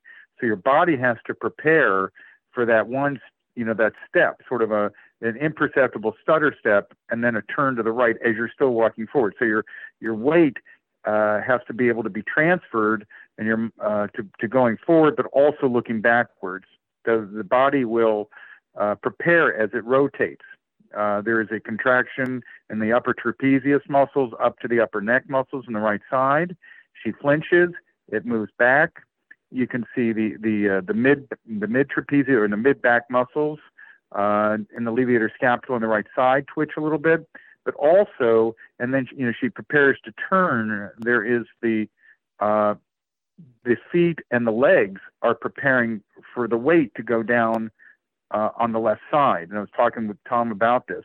As she comes back and moves around, there's all that weight on the left side as the left leg straightens out. And you could see, if you really look, uh, ladies and gentlemen, not only to the quad, you know, we, we've all seen that her right quad and the herniation there will, the muscle bulges, but on the left side, you'll see as her leg straightens out with all that weight, and Thomas said he thinks she weighs uh, more than than what I thought. As that comes, as she comes down, the entire left leg, all the way up into the left side, seems to jiggle and shudder with the with the with that weight. And that's something I've only seen uh, recently in looking at uh, this close up with with better um, uh, better better clear focus that they've been able to do, and also at, at faster speeds because you have to look at it at kind of more real speed to, to get that. So that's kind of the the things that I wanted to kind of bring up. There's there's the the, the, the preparing to turn, there's the turn, and then as she turns back, boom, that left leg comes around, and also the right leg comes around in the hip area, very similar to a woman. And who would be thinking about that? If you look at at, at ladies as as they move, the right hip joint is lower, uh, and, and from the hip girdle ball joint, and it it moves in a circular, semicircular motion. And who's going to think about that in 1967? Um, of course, you know, we've looked at, uh, uh, everyone's kind of looked at her feet and, of course, the toe digits with the more, uh, you know, the better resolutions we've seen, you know, the, the digits, which I find fascinating. Um, so you see at 1240, it's uh, 727, 732. Uh, one sees Patty's legs move, but her, her, her legs stay straight the right rear, and then um, so that yeah, she prepares in the locomotion. So that's kind of my thoughts uh, to talk about, and, and those were things that have convinced me that the film is real and that this is a real creature. Um, in addition to all the other things that that, that men have men have kind of said. Um, of course, we, who who would think in a suit to wear the from um, as as the hand goes up and back and up and back, we see the wear marks on the butt and on the on the side. Uh, you know, as her, as her arm comes down and, and, and swings through her rib cage, and that's that's something else as well that I found fascinating. Um, so that's kind of my thoughts on it, guys. Here, I mean, we can talk about other things that we see in this uh, film.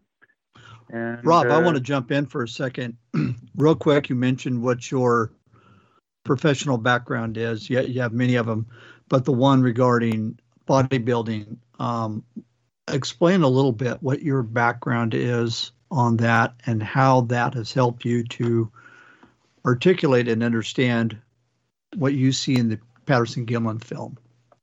certainly. Um, I was a bodybuilder for 25 years, and then I trained professional bodybuilders in Venice, and I took two years of kinesiology in college. And the muscles, as you're preparing to flex uh, to the advanced bodybuilders, become very pronounced in the upper trap area of the upper neck from about C5, C6 to C2, and then down uh, to to the rest of the bones in the in the L uh, lumbar, and then um, me see the thoracic on down. And you could see we've all seen her muscles flexing as she rotates back and forth and moves her arms. But what I was principally uh, fascinated with was her neck muscles and how they twitched as she's preparing to to to move uh, to, to to look back at frame uh, 352. And I believe that you can see neuromuscular contractions similar to the way a horse will uh, have those contractions. If you if you have a horse and all of a sudden the ears will the the neck will flinch and then the ears will go back. Patty seems to uh, hear hear uh, Gimlin on his horse is running from right to the left, and she's saying, "Oh, I'm still getting out of here, but I'm going to look back. Like, what is that?" And there's some noise that makes her involuntarily involuntary neuromuscular contraction, and that is very hard to create uh, in a suit, if not impossible. In 1967, I dare say it would be almost impossible to do today, unless you have CGI. And uh, so that's that's kind of uh, when you when you study locomotion, uh, when you study locomotion in terms of tennis players or other types of people, bodybuilders in motion, uh, the flexing of the muscles, of course, in posing. These are things that uh, you know you're you're aware of, especially when you're you're doing heavy back back exercises, which I did for 25, 30 years. Rob, what was the? Um, I want to back up a little bit.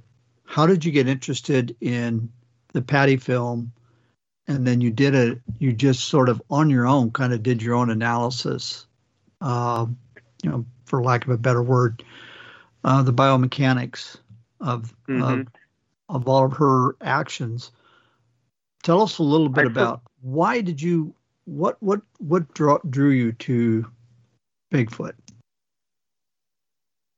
Bigfoot, uh, Uh, uh, you know, of course, we're all drawn in, and you know, the, I was drawn in the '70s and the '80s, like other people. Of course, Leonard Nimoy and in Search of, and and other kinds of things. But when I saw the Patterson Gimlin film, I was thinking, how can I disprove this? Okay. And the more I looked into trying to find seams or hems or other things and disprove it, the more I would look at the fact that the, the musculature and the and the muscle mass would move. So as a bodybuilder who who has I developed you know huge muscle mass in my own body um, and been around very large professional bodybuilders, the quads, the the the the, uh, the trapezius muscles, the huge back muscles. These things move and flex in a particular way in a, in a living, breathing creature, um, especially you know a primate uh, or primate-like of this sort of type. Uh, we can see her calf muscles move, um, and there were ways that I was trying to, to disprove Patty. Um, you know, why isn't her butt, butt, buttocks uh, moving, not flexing or something like that in a particular way? But then in other angles, you do see flexing the of the buttocks, um, very much so, uh, from from the rear. Uh, the as, as Patty is walking away, as as uh, Patterson shot um, Patty from the rear, and that's very interesting. But because she is a female, the way that that her musculature, the way her buttocks, the way her hip girdles, the way her hips move is all different and very akin to females. If you see in female bodybuilders or any, any female athletes, and that's when I started to zero in. Plus the neuromuscular contraction of Gimlin getting off the horse and the way she prepared. And then recently, uh, which prompted my phone call to you guys, is as she comes down after 352, as she turns forward, there's a massive weight. Well, I always look, we always look on the right side, but if you look on the left side, and we were talking about it the other day, Tom, there is a shock and a shudder. Hey, hey, hey, Rob. Where it was like, oh, this is this has to be real. Hey, Rob, just a minor correction. That was Patterson, not Gimlin. Gimlin never got off his horse. I, I only bring it up because listeners will say Right. stuff about it. So. Oh, okay, okay, okay. Um, sorry. You know, well, Gimlin was on the horse covering Patterson, correct? And, and Patterson got uh, Patterson got off his horse, Correct. But I, but Gimlin stayed on his horse with his um his rifle, and he brought his rifle out of the scab- scabbard. But didn't Gimlin say he got off for a brief moment, or no? He never did that. no, no, and he, and he said he, he was never, gonna- and he said he never actually pointed the rifle at the creature. Correct. He said he never pointed the rifle at the creature. Right? No, I was not uh, in, insinuating that, but I was Yeah. saying that But he there was. yeah. Mhm, And, and the only reason I bring it up, yeah, the only reason I bring it up is listeners will will will hear complaints. So we got to make sure we're correct. No, no, no, no. Okay, no, I understand. Um, but there was there was that uh, impetus to make her turn back to the right.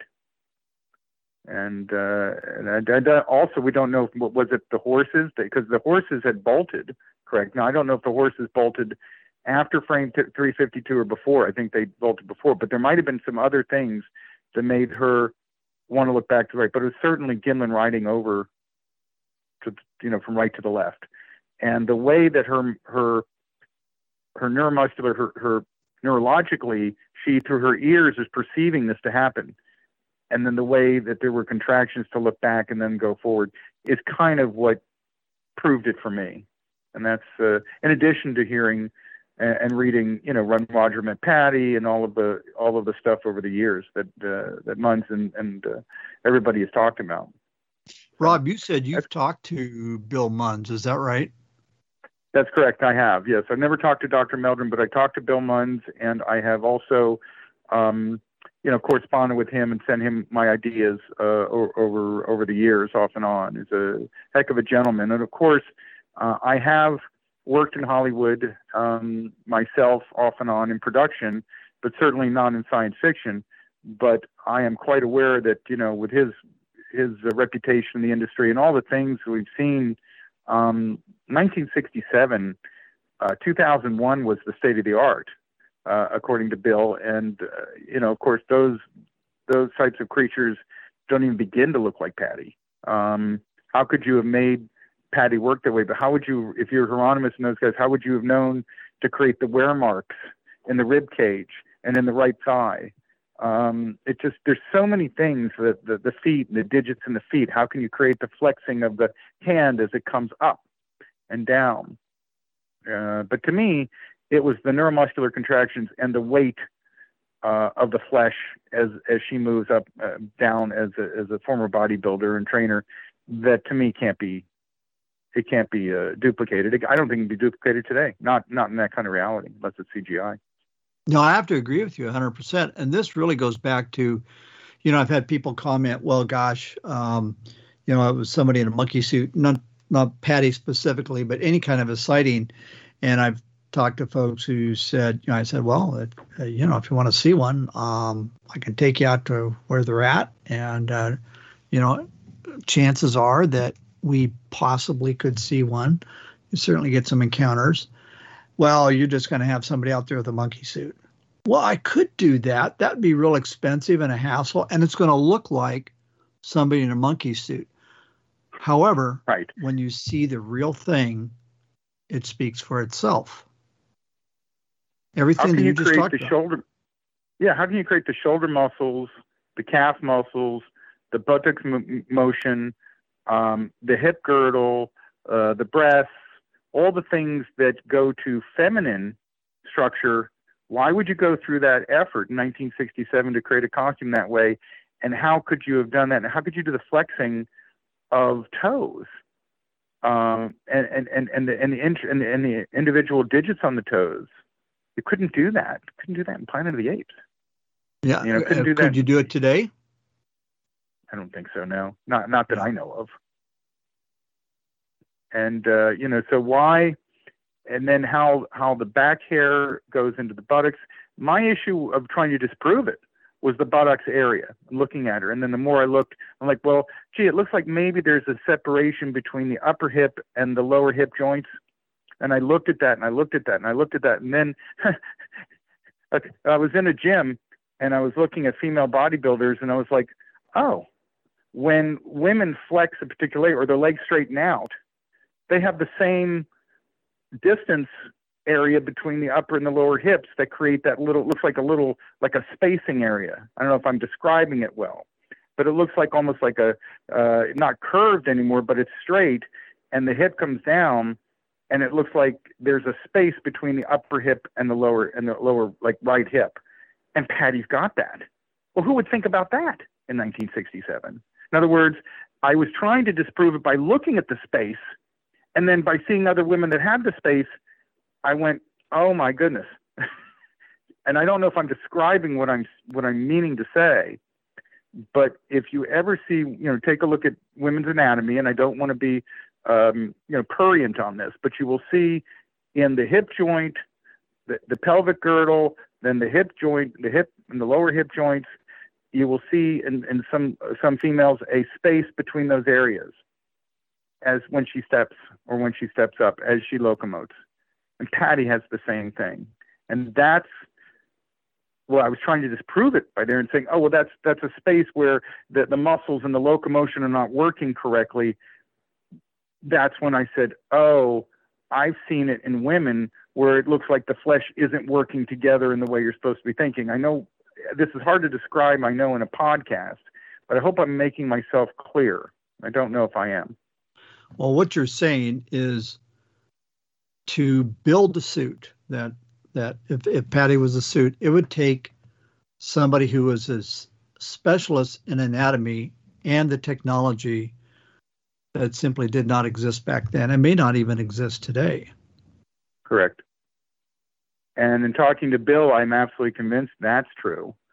Um, but then thinking of it as a woman and looking at all the things about a woman, um, just all the things. Uh, also, the way Patty's um, neck, uh, after she looks back, how her neck rotates back is very ape like, um, very primate like, I'll say, uh, to where it comes down and switches and moves back like that.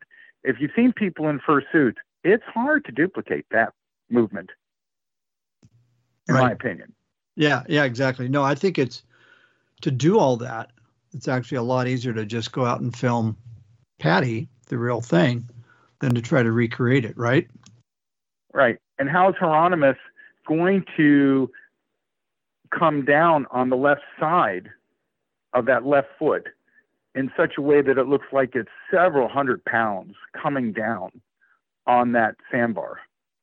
And if you folks, if you look at the you look at the PGI film in in in, in all different speeds and in, in all different clarities that you can find on the internet, you'll find some, you know, real time speed to all of a sudden she not where it's so speeded up, but where she's walking real speed and as she comes down, boom, as she's working, oops, I'm oh I'm here, I hear the horse, I move, I take almost a little kind of a stutter step, and it's almost imperceptible. But tr- everybody try it at home. Try walking forward. Here's something to the right, and you're gonna twist one, boom, move back. And when you straighten out your left leg, you're going to have almost a shock absorber effect. It's gonna go. It's gonna go. Your your knee joint's gonna go boom, boom.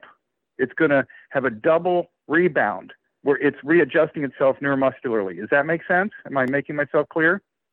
Oh yeah, yeah. You and I Yep. talked about this real time while we are both looking at the film. So as you're moving forward, people look back and then boom, your left leg. As you're looking, you look back, and as you look, you're preparing to look forward. Your left leg is going to come out. It's going to straighten, but it's going to straighten bent, and then it's going to straighten up as you're moving over it. And you see that in the film, and you see in real t- the realness of the flesh and the bone and the muscle, and that's what proved it for me, and that's uh, prompted the call. Oh, that's great. Well, that's what I find interesting, Rob, is the fact that you took your area of specialty and expertise and you applied that knowledge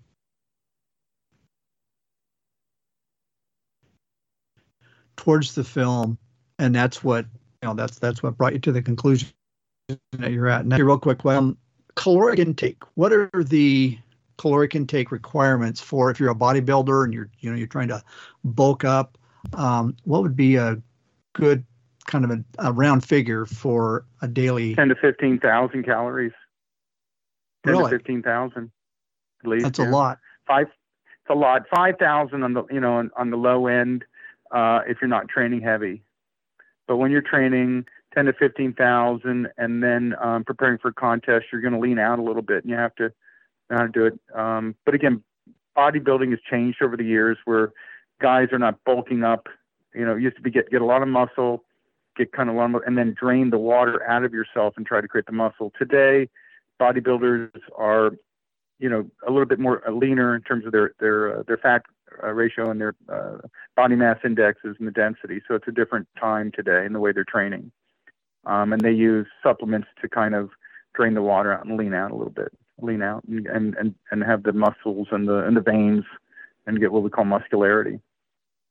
You you've talked about the uh, Patty's anatomy, everything except her arms. Talk a little bit about what you and I discussed yesterday about uh, the length of her arms and also just the the structure, the the muscular structure of her arms. Correct. The brachial muscles are very, very much like a primate in that they're not like a human. Okay. The way that, uh, in other words, the, the muscle that comes uh, in, in the forearm from the bicep down is much more ape like than human like. Uh, of course, the length of the forearm, as we as we've studied from uh, from everybody, from Munns and everyone, and uh, Dr. Meldrum, everybody that studied this film, you folks, of course, the form is longer. Uh, we've seen the hands are different, right? The the opposable thumb is more forward, different uh, different structures of the hands, and the way that the elbow moves is different. Her biceps are unique and different. Um, and you know and that's kind of what I've seen in her arms. The the upper arm, the shoulders, uh, the side, you know, muscle in the trapezius, the side deltoids, um, but of course the the back muscles on Patty. Even though, and I I don't think Patty.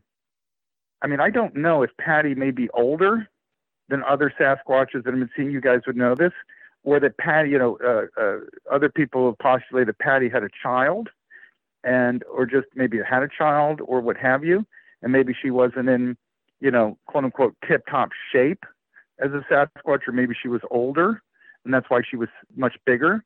Um, getting into my later years, we all have a few pounds on us, and maybe Patty is an older type Sasquatch. I don't know. Um, well, I think that's where I'm going to defer a little bit to Will. He's got some some information on Patty's movements, and I don't remember the dates um, where her footprints were actually found. I believe up in Oregon a number of years after the Patterson it was, film. It was actually well, yeah. Nobody knows the age. I mean, because that was 1967, and Dahinden told me René Dahinden said that um, the same creature's footprints were found up near the California-Oregon border in 1980, and that was the last time they were seen. Wow. So there you have it. That's 13 years later. Right. So maybe Patty was early middle age. Yeah, who um, knows? There's no way of knowing. Who knows? And uh, have you folks been able to ascertain through all your sources how long do they think they live? Uh, maybe 45, 50 years would be my guess.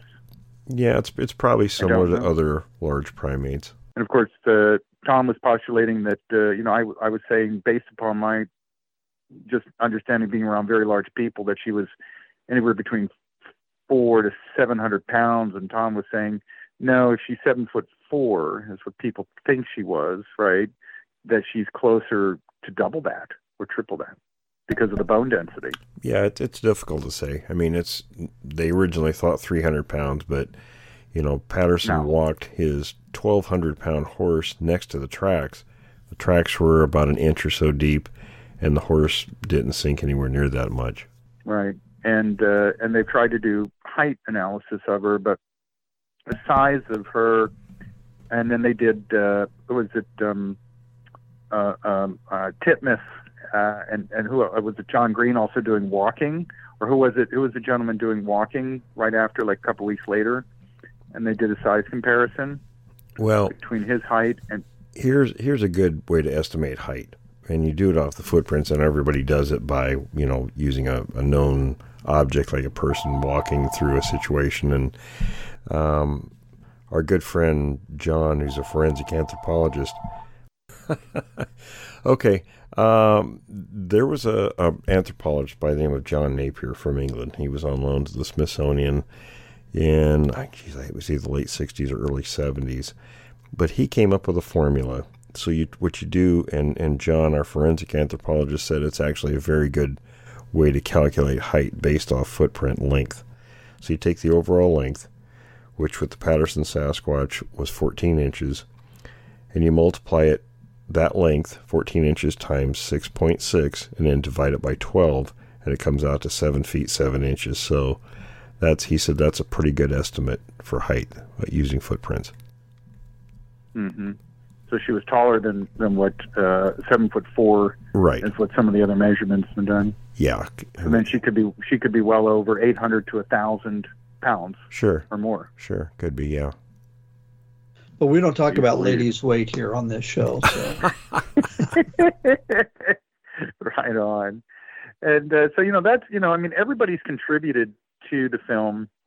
Um, you know, and I was you know we we talked about you know everybody has contributed things from the digits to you know the gentleman in, in Australia talked about Patty's arm creating the the uh, the worn areas along you know the right side of her hips and into her her rib cage. Very in- interesting. Looking at her butt from the rear, it looks very much primates. If you look at you look at uh, gorillas and they walk, the the butt and the way it kind of rounds in the corner, and the fact that she's a female, um, you know, I was saying, okay, what are the things that are possible in the female? The way the hip joints are and structures, the the calf muscles uh, are very telling. Um, the feet uh, look very much like primates. That I mean, the, the and then the, of course the thing is, is you get really close up, the the the, the toes are just stunning if you can get a good look at those. Um, but also her her muscles that move. You can't. It's hard, you know. As, as Bill Munns said, it's hard to create muscle moving in 1967. And, and as um, you know, Mr. Gimlin said, uh, I saw her muscles moving in her back through her shoulders and her back as she's moving. And when you see, you you get Patty moving, uh, you know, close up in real time. That's why I was saying you try to get. Um, you can look at it frame by frame, but when you see her moving in real time, all of a sudden she comes alive to you. The muscles are moving, and then the left side as she as she twists back, that that just says it to me. That can't be that can't be done in the first suit. Can't be done in the first suit today, even with all the different types of, you know. I mean, as, as Bill Munns said in his book, you know, you've got foam, you've got different types of foam, you've got you know more more advanced stuff today to create um, that kind of stuff. But foam does not, you know, show muscles. I mean, case in point, look at Hans and Franz on uh, Saturday Night Live, and they put the the foam and they go, "Oh, pump you up." Well, you can tell those aren't real muscles. And Yeah, uh, that's it- exactly it- right. You know, you brought up an interesting point. Uh, seeing the mu- how Bob described seeing the uh, muscles flex, and he saw this, and really looking back on on for, as far as eyewitness accounts go, it's it's stellar. It's still the top one. I mean, a lot of people get them. You know, they're driving by the road, or they see one. You know, they walk around the side of the barn. Bam, there it is. But these guys got it. I don't know how many seconds it was, but they got to see the creature and they got to see it moving. And then, you know, like you said, Gimlin saw the muscles moving, and that's that's really a uh, a spectacular sighting. in the high res Patterson PGI film, you can see it. And that's another telltale. And again, uh, to go back to Heironimus, okay, as he's trying to demonstrate the Patty walk, uh, he can't do it.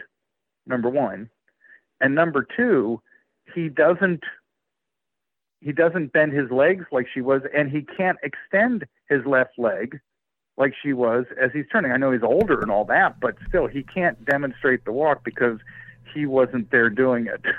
Well, remember what Bill? We had Bill on for two up two uh, episodes of the show some time ago, and he talked about, uh, and I think it was Bill that did this because we had a few people who knew about some of that background, but I'm pretty sure it was Bill.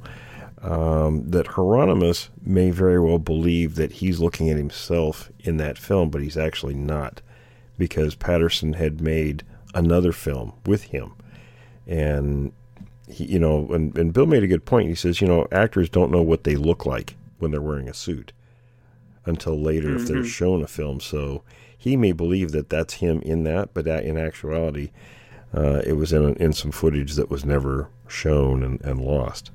So there may be two different things going there. He might be honest when he's saying that, but that's not him on the Patterson Gimlin film. And how are you going to, in 1967, create technology that'll flex um, you wouldn't in '67. You know, '67, you know, Planet of the Apes was state of the art, and and when you look at those costumes, they wore clothes on the, on the apes, and the reason they did that is because they those suits in '67 were very cumbersome, and they didn't have the technology to make a, a zipper that was good enough to hold the in and the back. That's where the, the actor entered the suit was from the back, and they had these big mm-hmm. metal fasteners so they had to cover them up.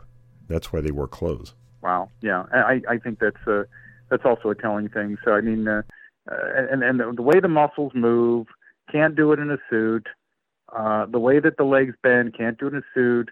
The way that the muscles, as she's coming down, demonstrate mass. Only bodybuilders I've seen it. Only with big, powerful, heavy men. You know, weighing 300 pounds, 270, 265 pounds huge, massive quads. Um, I had quads like that. My muscles would move just like that, because when you when you lift for 25 years, every muscle move as you as you undulate and you move, and that's why I did it.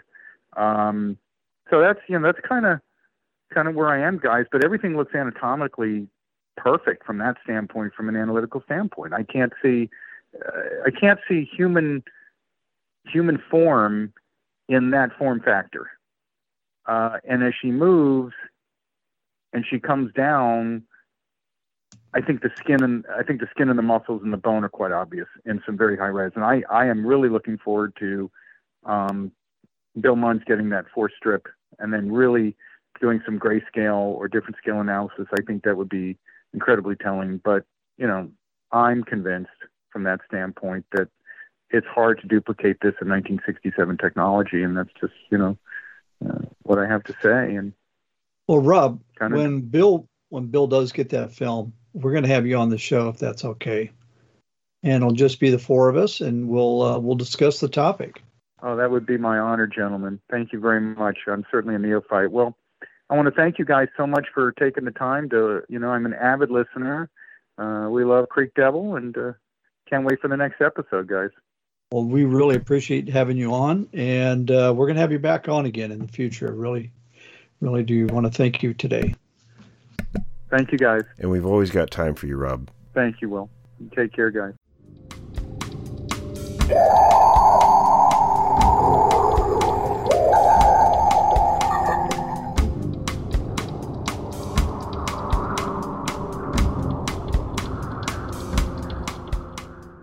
Welcome these eight stories are a collection being brought to you by William Jevning and are being narrated by me, Jim Sower. Story 1 Sasquatch Story Sonoma County, California. Sonoma County, California. Just a story. Terrifying screams heard. No sighting. July 1980. Well, I have collected enough information from various Bigfoot sites about screams to conclude that I heard a Sasquatch on a bicycle touring trip from Portland, Oregon to Santa Barbara, California in the summer of 1980. My girlfriend and I arrived at Fort Ross Historical Park, north of Jenner, California, in Sonoma County on an evening in mid July. We decided to camp there at Fort Ross, as it was marked as a campsite on our map, but it had no campsites.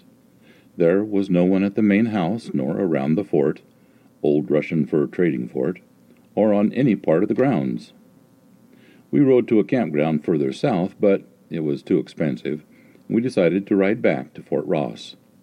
We camped to the left of the upper parking lot under some Monterey pines next to a picnic bench. We ate dinner and went to bed at around 9 p.m. At approximately 1 a.m., a scream 20 feet to the left of the tent, our heads were facing the ocean, a blood curdling scream of various sounds in succession that lasted at least nine seconds. It frightened me to my bone marrow. I froze in fear, knowing that whatever made the sound was huge. It was so close I could hear the tremor in its throat. Since I'm a musician, I realize how much force it takes to make a sound that loud. I've also been camping all my life and have heard various animals, but this was different. I have been told it was a bear or a mountain lion, but I don't think so. Anyway, my girlfriend said in a whisper, What the frick was that? I started to reach for a flashlight, and her hand grabbed my wrist with a vice like pressure so I didn't move. We remained frozen, listening to every little noise for an hour. Incidentally, there were sheep running free everywhere, going ba ba, and they didn't stop making noise when the scream occurred. Finally, my girlfriend fell asleep, and I remained on guard with my hands hovering around the tent pole to use as a weapon, thinking that at any moment it would stick its fanged head into our tent. At around 2:30 a.m., I guess, I heard another scream down by the fort in the lower parking area. I figured it wasn't coming back, so I fell asleep. It didn't occur to me the next morning that it was a Sasquatch, so I didn't look for footprints, nor did I hear it walking the night before. This is the end of story one. Story number two. A story from Tehama County, California. Summer 1977, 12 o'clock a.m. No sighting, just an odd occurrence. Nearest town, Chester, Highway 36 at Lost Creek Road. Willow Springs Campground in the Mount Lassen National Forest. Directions take Highway 36 out of Red Bluff, then Wilson Lake Road to First Right. The road number is 29 North 18. It leads right into Willow Springs Campground, Lassen National Forest at 530 595 4444. My grandpa, my uncle, and I have been working in the area picking up sugar pine and digger pine cones for about three days or so, and had planned on being there for around a week. We were camped in a lower campsite in this campground, just off the main cinder road coming by the camping area. I remember the camp was right next to a creek, and each night we would hear the deer coming down to the creek to water, and would occasionally shine our flashlights and see them drinking. One particular night, we were sitting around relaxing, and I commented that it was strange that we didn't hear any deer in the creek. In fact, I don't recall even hearing any crickets or any of the usual nighttime noises. There was a group of people camped above us about 100 yards or so up the hill, and they hadn't been there camping as long as we had. The three of us could hear the people in the camp talking and such. Then it was quiet. Suddenly, someone in the upper camp shouted, Hey! Then some loud talking, and then this growl, scream noise. It was very loud and sounded as if it came from a fairly large animal. My uncle and I looked at each other, asking each other what the heck that noise was and we looked at my grandpa, who was smiling and chuckling, which I found to be very odd unless it was to cover up being frightened himself. My grandpa was a retired logger from Oregon. My uncle had also spent considerable time in the woods, working as well as hunting most of his life. I had spent a lot of time in the woods, also hunting and working for my uncle, but had never heard a sound like that. Nor had the rest of us. My grandpa said he thought it was probably a bobcat or cougar, but My uncle and I had never heard any animal make that kind of sound, not to mention the fact that those animals will most likely stay away from a loud camp and may venture closer when it is dark and quiet.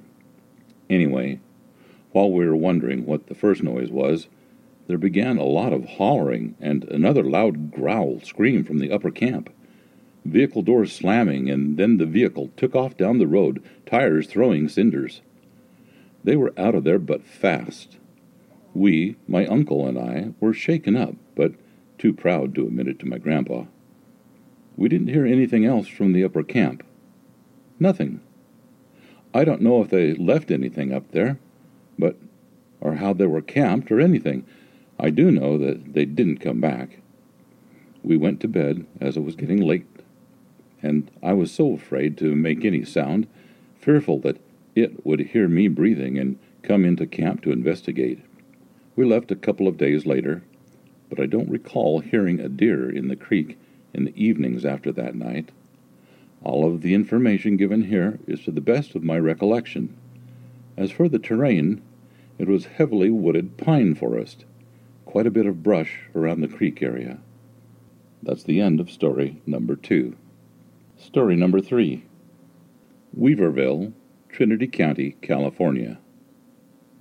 A young grocery clerk in Weaverville, Trinity County, took me to a point at which he came upon a light colored Sasquatch during the winter of 1994.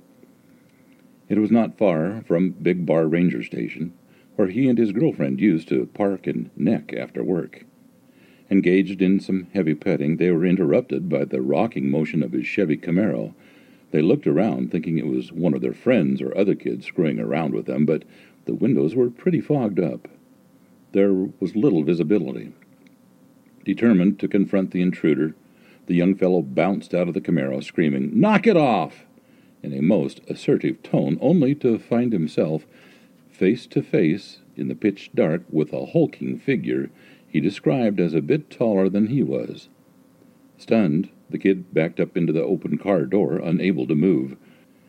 He said the Bigfoot, with his left fist, wailed on the roof of his Camaro, beating it at least three times, but barely denting it. I heard it breathing. Man, I'm telling you, it was alive. Scary blankety blank. I heard it breathe. The informant called to his girlfriend inside the car, in what she later described as three octaves higher than his usual voice, telling her to lay on the horn.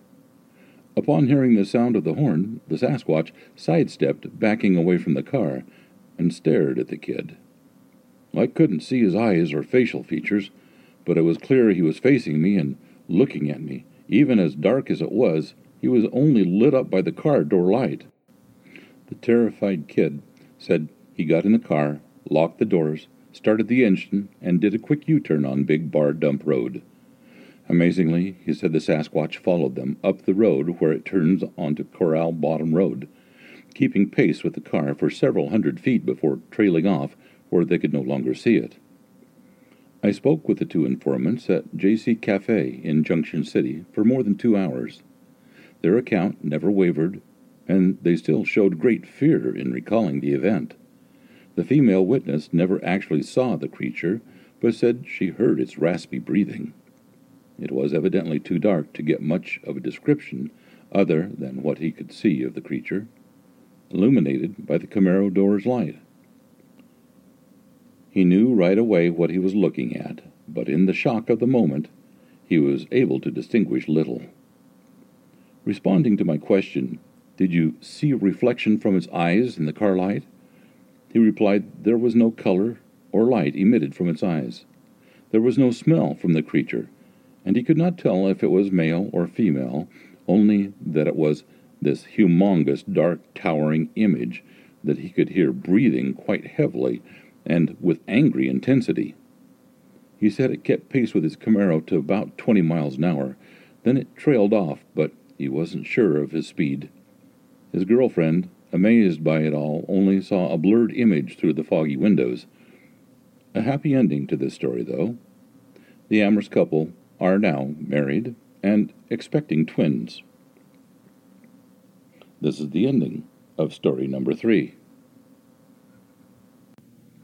Story number four Late at Night, Canada. In June 1996, chief editor of Animal Watch, Alex Michael, wrote of her encounter with Sasquatch in volume number 1, issue number 10. I thought to copy the article here as I found it one of the more chilling accounts I have read, and educational as well. Late at Night by Alex Michael. A true story. My family has always been notorious for doing things at odd hours, and as you may well know, the strangest things always happen late at night. It was an unusually warm autumn some years ago, and at 16 years of age I had just finished a summer job as an arts and crafts camp counselor. The only thing left to do was pick up a rather large trunk filled with my belongings. Unable to fit such a large trunk inside the VW Beetle, I had purchased just a few weeks before, my mother was volunteered to transport it from the mountains back to the city in the larger of the family cars. Summer camp was a very wild place for me, with staff partying every night until the wee hours of the morning. My room was near the entrance of the staff residence where all these parties took place.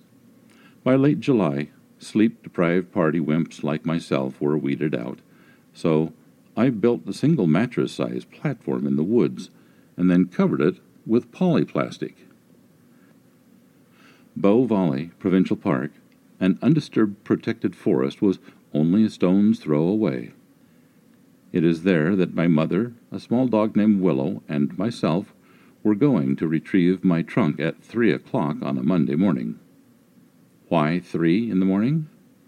Well, I could say it was the heat, but it was mostly because my father had not yet been told that the car would be leaving town. There was also my adolescent fear that knowledge of the platform construction would somehow reflect itself in a summer paycheck I had not yet received. My mother had to be at work by 6:30, so we had less than an hour to complete this covert action. As we approached the highway turnoff, a sliver of the moon cast a glowing border around southwestern Alberta's Mount Yamnuska. Driving several miles along the gravel road, the camp looked deserted. Summer staff had cleared out several weeks before, and a handful of permanent staff were either taking days off in the city or asleep in cabins several miles from the summer campsite. Angling off on the side of the road, my mother left the headlights on, pointing into the trees. There was some discussion about taking the 20 pound dog named Willow for protection. However, Willow's track record for wandering off severely threatened a successful completion of the mission. Plus, very uncharacteristically, the dog named Willow now refused to get out of the car and was partially hidden under the driver's seat. Car headlights were of no value after the first few seconds of meandering through the forest. We had a flashlight, but I was having difficulty remembering the exact location. The 15 minute walk turned into a 30 minute skin scraping bushwhack, but finally we arrived at the isolated platform, even though the flashlight batteries were now dead. I assured my mother all that needed to be done was to take down the polyplastic rain cover and carry back a mattress and the trunk. It should only take two trips. She was noticeably silent, as we began working in the darkness.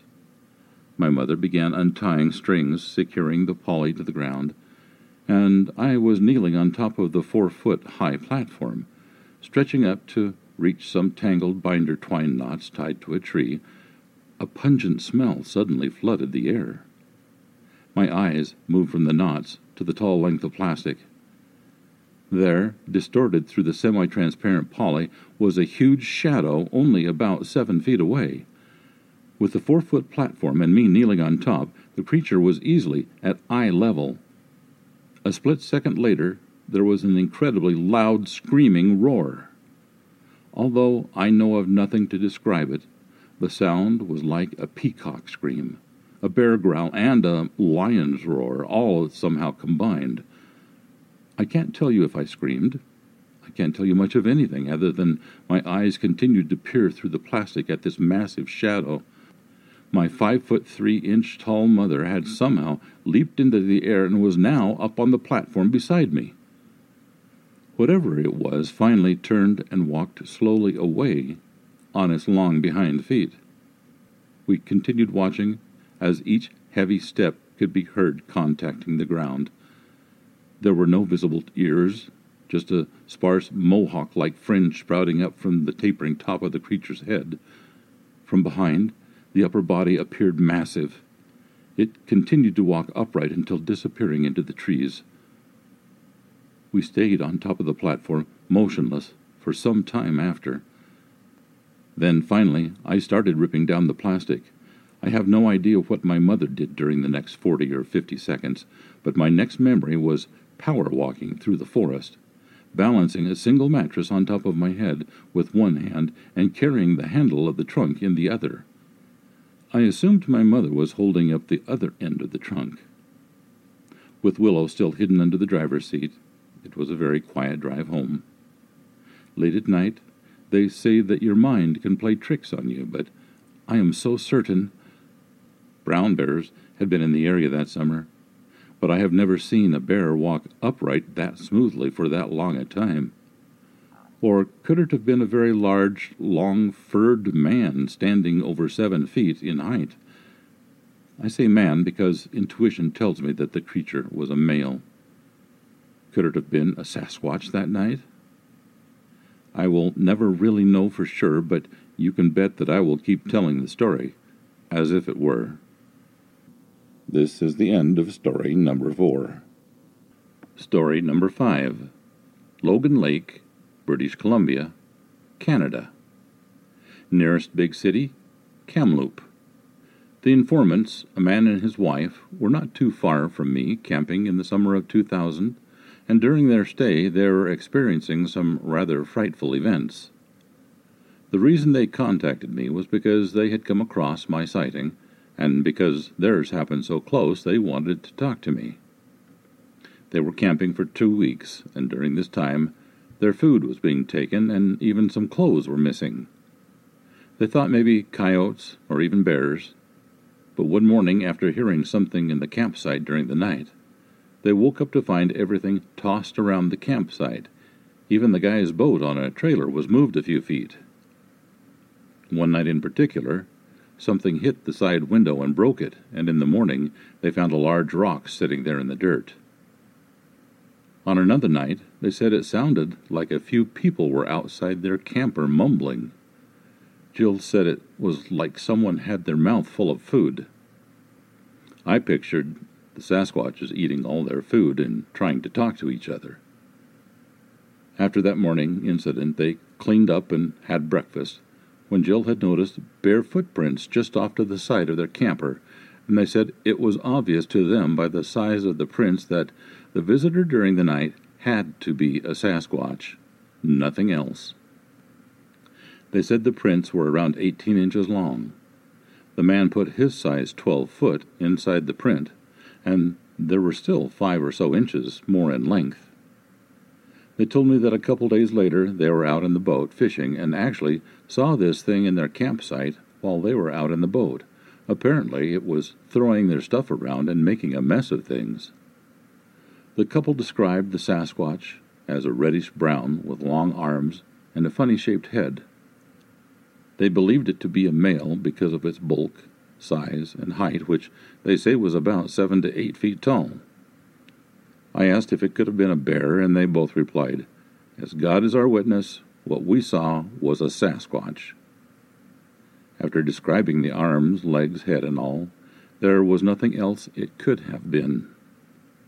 Personally, judging by their body language and the way they were trembling while talking to me, I believe them 100%, no doubt whatsoever. The older couple said they waited in the boat for a while until they were certain it was gone and as fast as they could, they chucked everything in the camper and left the area, only packing up properly when they got to the town where they ended up staying that night. The couple were in their sixties, very clean and neat and polite. I can't see these two spinning a tale because it's been almost six years since that time, and they preferred not to be bothered by it. The sighting area is no more than a 40 minute car ride from me, and it's exciting because I've actually heard of another sighting in that area, but I didn't pay much attention to the person at the time. But now I'm going to try and track him down to hear what he has to say. I'm wondering if maybe there is a Sasquatch, and it could still be in that area. Tim Martindale, Merritt, British Columbia. This is the end of story number five. Story number six Teapot Hill Hiking Trail in Cultus Lake Provincial Park. My name is Sanel Hodzik, and today, December 12, 2012, at approximately 3 p.m., I was hiking with my dog up Teapot Hill Hiking Trail near Cultus Lake Provincial Park in the Fraser River Valley. The nearest town would be toward Chilliwack, British Columbia, Canada. On my way down the trail, I was changing my music on my iPhone, not really paying attention to my surroundings, when I noticed that my dog, Lila, was barking like crazy. She was about five feet ahead of me and staring off into the distance, so I stopped and looked ahead when I noticed something in the bushes about fifty feet ahead of me. I was so scared that I froze and just kept staring at it. After about a ten second stare down, I switched my camera on and quickly took a picture. Meanwhile, my dog is still barking like crazy. I then picked up a rock and threw it in the direction of the thing, and then I quickly turned around and ran back up the hill. I waited about until I saw someone else coming down the hill, and I followed him closely behind all the way down. So uh, I do believe I saw the Sasquatch or Bigfoot that day. If I could describe it, I would say he was about eight to nine feet tall, very hairy and big. His skin color was brownish. His face was something like a monkey or ape. I took it with a full zoom on my iPhone 4. He was about 50 yards away from me. He's in the middle rightish of the picture. Only thing I noticed really was how he was standing, looking at me. It had a long face, but bigger forehead with long hair starting from about the top of its head. Sanel Hodzik, Chilliwack, British Columbia. That is the end of story number six. Story number seven. Letter from El Paso County, Colorado Springs, Colorado. Summer 1991. To whom it may concern. After reading some of your stories regarding Bigfoot, I thought I would add something I have kept rather a secret for quite some years. I was a cadet at the U.S. Air Force Academy in Colorado Springs, Colorado, back in the summer of 1991. I had been at the academy for only a few weeks and was finishing up basic training when it happened. Now, the academy itself sits on the foothills of the Colorado Rocky Mountains. Basically, I could step out of the cadet area and I would be standing in the mountains. There's plenty of brush, trees, and so on to conceal just about anyone of anything you want back there. Anyhow, one night, about 9 p.m., my roommate and I were laying in bed chatting about our upcoming campout in Jacks Valley, an area just beside the academy where we did a lot of field training, when we heard what sounded like a woman screaming her head off. It was absolutely horrific to hear. What was most interesting was that prior to the blood curdling noise, we could hear the other cadets in their rooms talking and joking. The campus was basically shut down for the night, and everyone was getting ready for the next day. I remember the ambient noise being rather loud. Then this scream came. All of a sudden, you could have heard a pin drop, it was so quiet. I turned and asked my roommate if he heard what I and everyone else had just heard. I know, what a dumb question. He looks at me and says, Oh, yeah, that's the local Bigfoot. I couldn't believe it, but of course, I heard it. He then proceeds to tell me about a buddy of his who saw a big hairy human drinking at a local lake. When it saw his friend watching it, it stood up, turned away, and walked into the forest. Of course, the next week in Jacks Valley, for me, was a very nervous affair. I was more worried about getting up at night and walking to the latrine by myself than I was running the assault course. Well, I just thought I'd add my two cents worth. Please withhold printing my name from this email if you decide to post it. Thank you. That's the end of story number seven. Story number eight Lake Christie, Ottawa, Ontario, Canada. My story. I don't even know where to begin.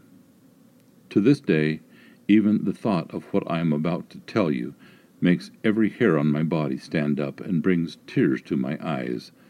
Why the tears? I don't know, but they are genuine. I have never discussed this with anyone, and hadn't planned to, but after stumbling across your site, I think I've had a change of heart. I live in Ontario, Canada. It is probably for this reason that I have never said anything until now. To my knowledge, almost all Sasquatch sightings are along the west coast on the continent and along the Rocky Mountains. I don't know how many sightings have been recorded this far east, but I know what I saw and heard on a few separate occasions. I used to work at a scout camp in northeastern Ontario. It is in a very remote location, nearly an hour's drive from any civilization, and one of the only true scout camps in all of Canada. It is surrounded by lakes and large hills of dense forest on all sides, and there are a few cottages scattered here and there around the main lake and camp that it's stationed on. Lake Christie, if I remember correctly. Although I live far away from this place, I worked there every summer from 1996 to 1999. My first experience happened in 1996. I was 16 years old. As a counselor, every two weeks we were moved around and put in charge of different Scout and Cub Scout groups. I guess so everyone gets a chance to work with groups of all ages. On this particular rotation, I was working with one of the senior scout groups at the camp. As part of their last week there, they had to partake in what was called a solo night. This is where each camper is driven by one of the assistant camp directors to a remote location and left for the night with the bare necessities to survive a sleeping bag, rations for one day, and two strike anywhere matches. It was on this particular night that I will never forget the sounds that I heard. It was late at night in August.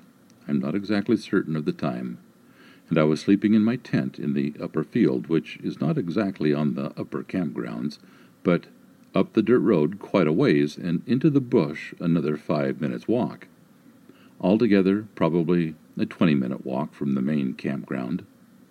In the middle of my slumber, I was suddenly awakened by a loud, deep shrieking, squealing sound that I had never heard before. I sat up in my tent, alarmed and uncertain of what I had heard. I thought maybe it was one of my colleagues playing a trick on me and the other two counselors who were camped up there alone for the night, or one of the other two for that matter. This being a camp full of staff who are well known for their pranks, I wouldn't have put it past them. Then I heard the noise again, it was even louder. At first I thought it was a skunk being attacked by coyotes or something. I have heard that sound before and witnessed it. For those who don't know, skunks actually make a sort of shrieking, squealing sound when being mauled to death. I saw it firsthand, but that is another story altogether. Editor's note. All Mustelidae, such as wolverines, weasels, badgers, civet cats, skunks, and otters, etc., emit a loud to groaning squeal or high rolling shriek, often sounding like a woman in hopeless distress when caught by predators or in iron set traps. The sound can be very loud and unnerving, even from a wounded rabbit. However, the sound was much deeper. Then, just as it had come, the sound stopped. I lay awake for the rest of the night, barely moving a muscle. When morning came and the sun was bright enough, I slowly came out of my tent and walked to the main campground for breakfast. A few minutes later, the other two counselors came down to the main camp and gave me a mysterious glance. Then one of them approached and asked me, Was that you making all that racket last night? You scared poor Dave half to death. I just looked at him and said, What racket? with a stone cold look. He gave me a knowing look and walked away. We never discussed it after that, and no one mentioned pulling a prank on me or the other two that night. Sooner or later, everyone owned up to their pranks, but no one even mentioned this one at all. It was not until months later that I realized what I may have heard. I was watching a documentary on TV about Bigfoot, and a crew hunting the evasive being had recorded what they thought were mating calls of the mysterious creature. When I heard the sounds of the recording come from the TV, the memories of that night came back to me. I quickly sat up, eyes glued to the screen, and the hairs on my neck stood up again. It sounded almost identical. I couldn't believe what I was hearing. Again. My next encounter was two years later, 1998, in August again. It was late August, and there were no more cubs for the remainder of the summer, so the designated cub field and its cabins were vacant. So, not having much to do and no kids to watch, I decided to sleep in the cub field with the rest of the staff who had no children to take care of. The cub field is exactly that. It is a large clearing in the middle of dense forest, up yet another hill. It is probably 150 yards wide and probably 200 to 250 yards long, with a row of small cabins on either side. While I laid in bed in one of the cabins, I woke a little after 12 o'clock a.m. I don't know why, but I was just suddenly awake. In the distance, I heard what I thought was howling, but I wasn't exactly sure. It sounded kind of muffled, but I was used to that sort of thing. I looked over at one of the other counselors staying in my cabin that night, and he was fast asleep. Then, out of nowhere, I heard what I thought was someone running right by my cabin. The steps were heavy and quick.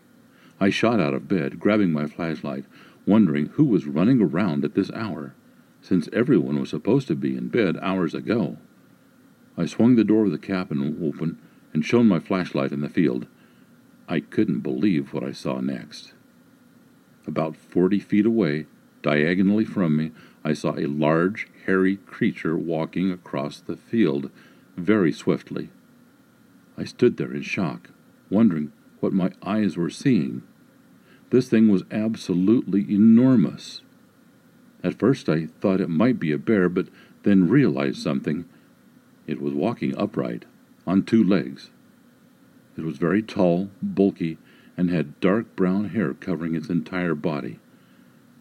Then, as if noticing my flashlight, it stopped, turned, and looked at me. I could see the yellow reflection of its eyes and its face. The face seemed to be almost half human, half ape like, having little hair on its face, but the skin was almost the same color as its hair, a sort of light brownish color. It stood there, looking at me, and I at it, for what seemed like an eternity, but was probably more like a few seconds. I wanted to scream. I wanted to wake up the others, but I was frozen. I was caught up in the phenomenon that I was seeing and couldn't move. That's when I noticed the smell. It was such a rancid odor, I had to plug my nose to save from puking. Then the creature turned and began to continue its swift movement across the field, and in a matter of seconds it was across the field, walked between two cabins, and into the dense forest. It was when it walked between the two cabins that I realized how tall this being was. I am six foot tall. Without standing on my tiptoes, I can reach approximately to the seven foot four inch mark. This thing, as it walked between the two cabins, was taller than where the top one of the doors is. The cabins are elevated off the ground. From standing on the ground, I cannot touch the top of one of the doors. I'm a couple of inches shy of it. I checked the next day. I would estimate that this thing was probably around eight feet tall, or close to it. Again, I lay awake for the remainder of the night, my hatchet by my side. This was the scenario for many of the remaining nights of that summer before I went home. There were even sleepless nights afterwards while at home. I didn't think I was afraid of anything until that night. I tried searching for tracks the next day, but to no avail. I couldn't find anything. The next day, I asked one of the head counselors if there were any large animals in the general area, such as bears, and he said, Mm, no. Apparently, there were no bears for miles and miles. I never mentioned anything about what I saw that night. I didn't want anyone to think that I was crazy. I thought I would just wait and see if anyone else mentioned something before I said anything. No one did. My last encounter was the following and my final year, yet again in August. I don't know why I went back after all of the nightmares and sleepless nights from the previous summer. I guess I thought it was a once in a lifetime thing. This time, I had taken a rowboat out onto the lake with a lady friend whom I had met that summer. Yes, there are female staff at scout camps. The main beach for the camp is in a small inlet of the lake almost like a sort of small bay, before it opens up. As I was taking her on our romantic moonlight row, as I was taking her out on our romantic moonlight row, I heard what I thought was somebody whistling at me. I stopped rowing. She didn't hear it, but I know I did. I looked around at the surrounding shoreline and didn't see anything. Next, I heard a splash, a little one as if someone had thrown a rock into the water. I thought maybe another couple was somewhere along that shore. I grabbed my flashlight. She grabbed hers. We scanned the shore from the safety of our boat to see if we could spot them. We were scanning in different sections. Then I saw them. Those eyes. The yellow reflection I focused in on them, and they had an eerie resemblance to the ones I had seen the year before. Do you see them? I heard her ask. Without looking away, I said, No. You? No, she replied. What is that? referring to the eyes caught in my light. A deer? she asked. Yeah, probably, I said. But I knew better. Then the eyes were gone. We then agreed that there was probably another couple out there, and we didn't want to get busy in front of other people. So I turned the boat around and we went back to the camp. I have kept these secrets with me for five plus years now. This is one thing I can honestly say I haven't told a single soul until now.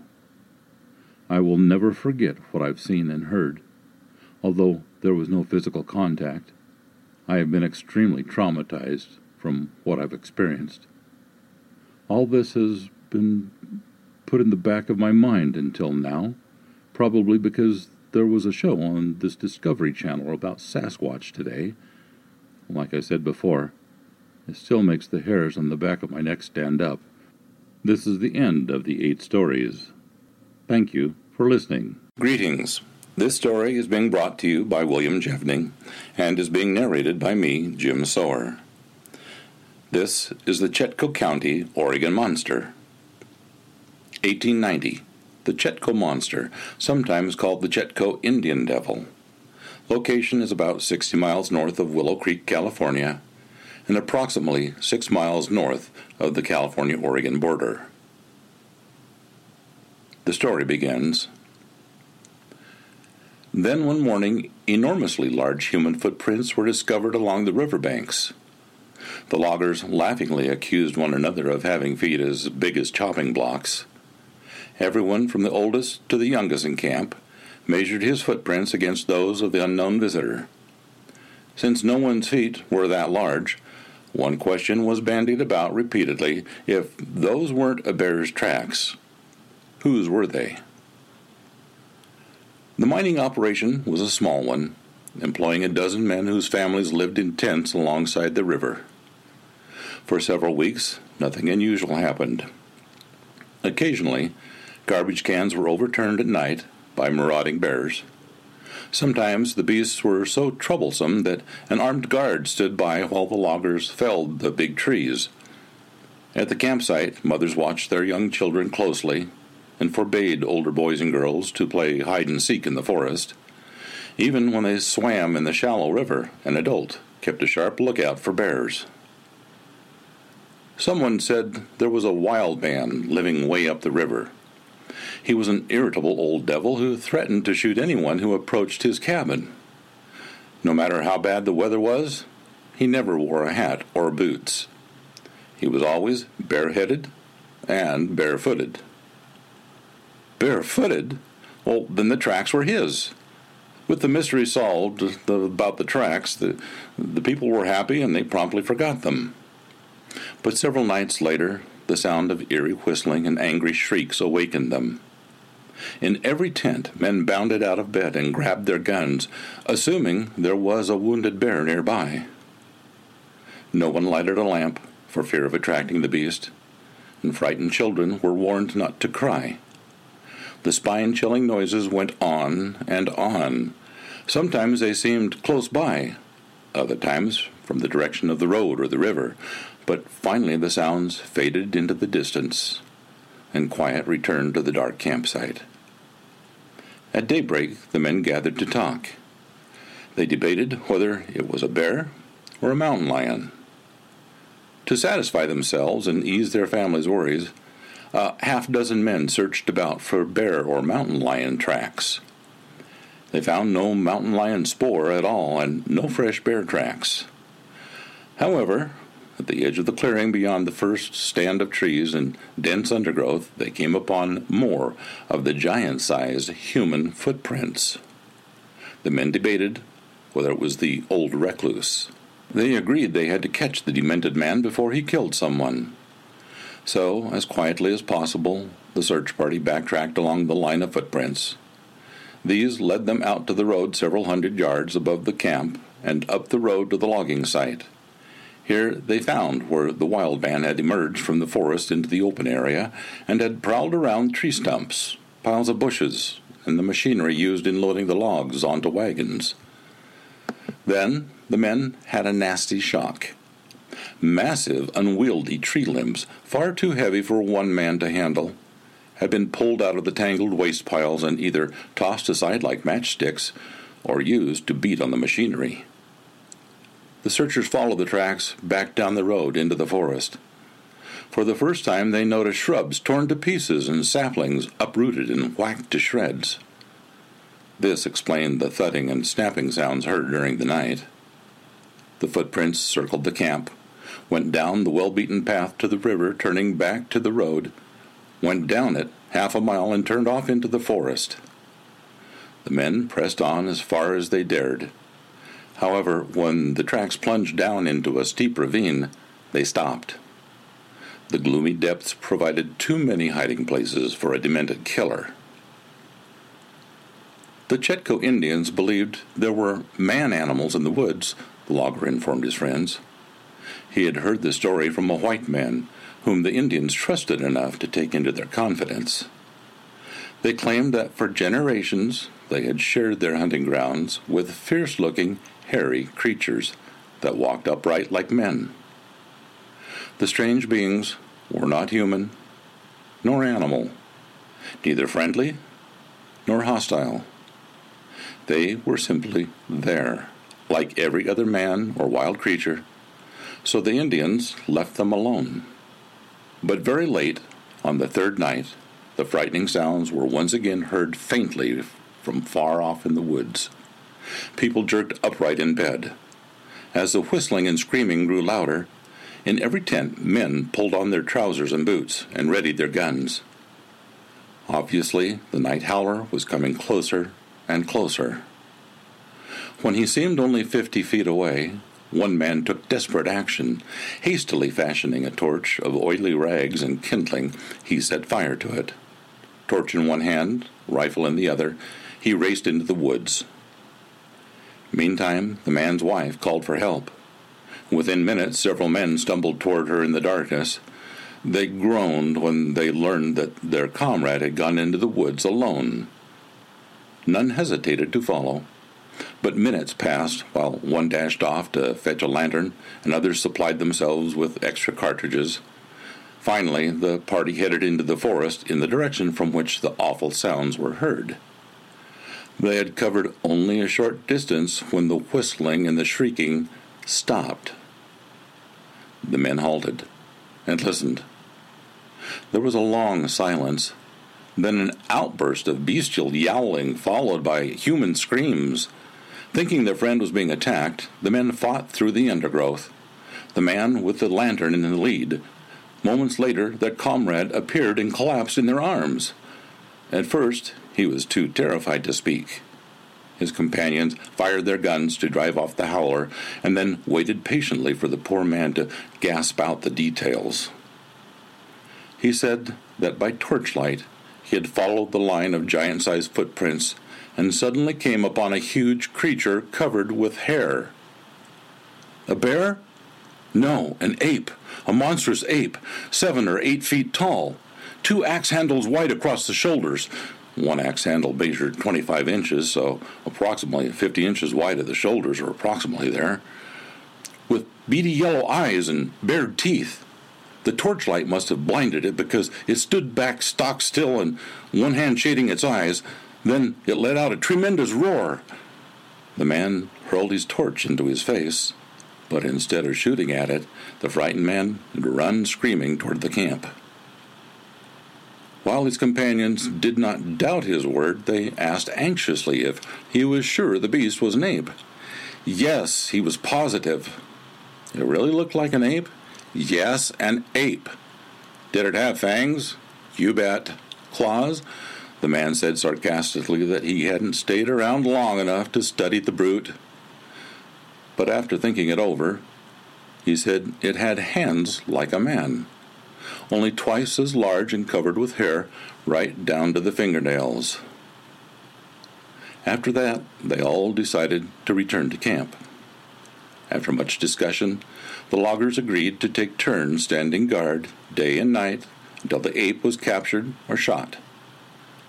Two men would patrol the campsite on two hour watches, while the rest worked or slept. Since women present knew how to handle a gun, their assistance during the daylight hours was welcomed. The older boys and girls offered to gather firewood so that large fires could be kept blazing all night. Nothing unusual happened during the day or the early night hours, but the two, whose turn came about 2 a.m., asked the men they were to relieve to stand by. They wanted to slip into the woods and really search for the ape. Reluctantly, the one patrol agreed to stand by while the relief party set out on their ape hunt. The hunters carried a small lantern because without some light they could not follow any tracks. But they were careful to keep the light at ground level. Their rifles were loaded and the safety catches thumbed back. Not long after, they came upon bits of charred cloth amidst a welter of huge footprints. This must be where their friend had thrown his torch at the monster. Yes, there were his boot marks. After examining the area closely, they found where the ape had turned deeper into the forest instead of backtracking to the road. They followed gingerly, step by step, over and around ferns, shrubs, outcroppings, and rocks and massive tree trunks. What happened next could only be guessed. Apparently, the ape like creature loomed before them. One man started shooting, while the other put down the lantern and shot too. The patrol on guard at the campsite heard the volley of shots. They pounded each other happily. The hunters had killed the beast, but then they listened in mounting horror to frantic cries for help, which were drowned out by horrendous shrieks and roaring. The awful noises continued for some moments and then faded out. The silence was even more frightening to the guards. They shouted for help and soon were surrounded by armed loggers and their wives. After a hasty explanation, all the men plunged into the woods, leaving the women to build up the fires and protect the children. The searchers shouted, swung lanterns, and fired their guns so that their friends would know that help was on the way. After advancing some distance, they stopped briefly and called to the men. When neither responded, they fired shots. No answering shots were heard. Once more the party advanced. Before long, they came upon a gruesome sight. Their friends were dead. Judging from the bloodstains, their bodies had been slammed against tree trunks and torn to pieces. A trail of blood smeared footprints led off into the forest. The beast obviously had been wounded, but no man present was willing to track it through the dark forest. Some did volunteer to gather up the remains of their unfortunate comrades, while others returned to camp for blankets and to break the sad news. Within 24 hours, the campsite was deserted the logging operation was moved to another location.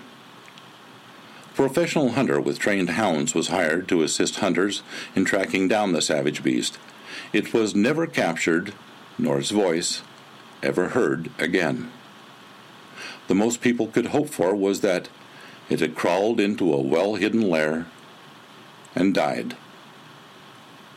This is the end of the reading. Thank you for listening.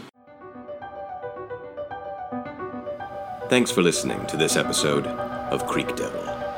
If you or anyone you know has had an encounter with these creatures, please contact us at williamjevning at yahoo.com. That's William, J E V N I N G, at yahoo.com.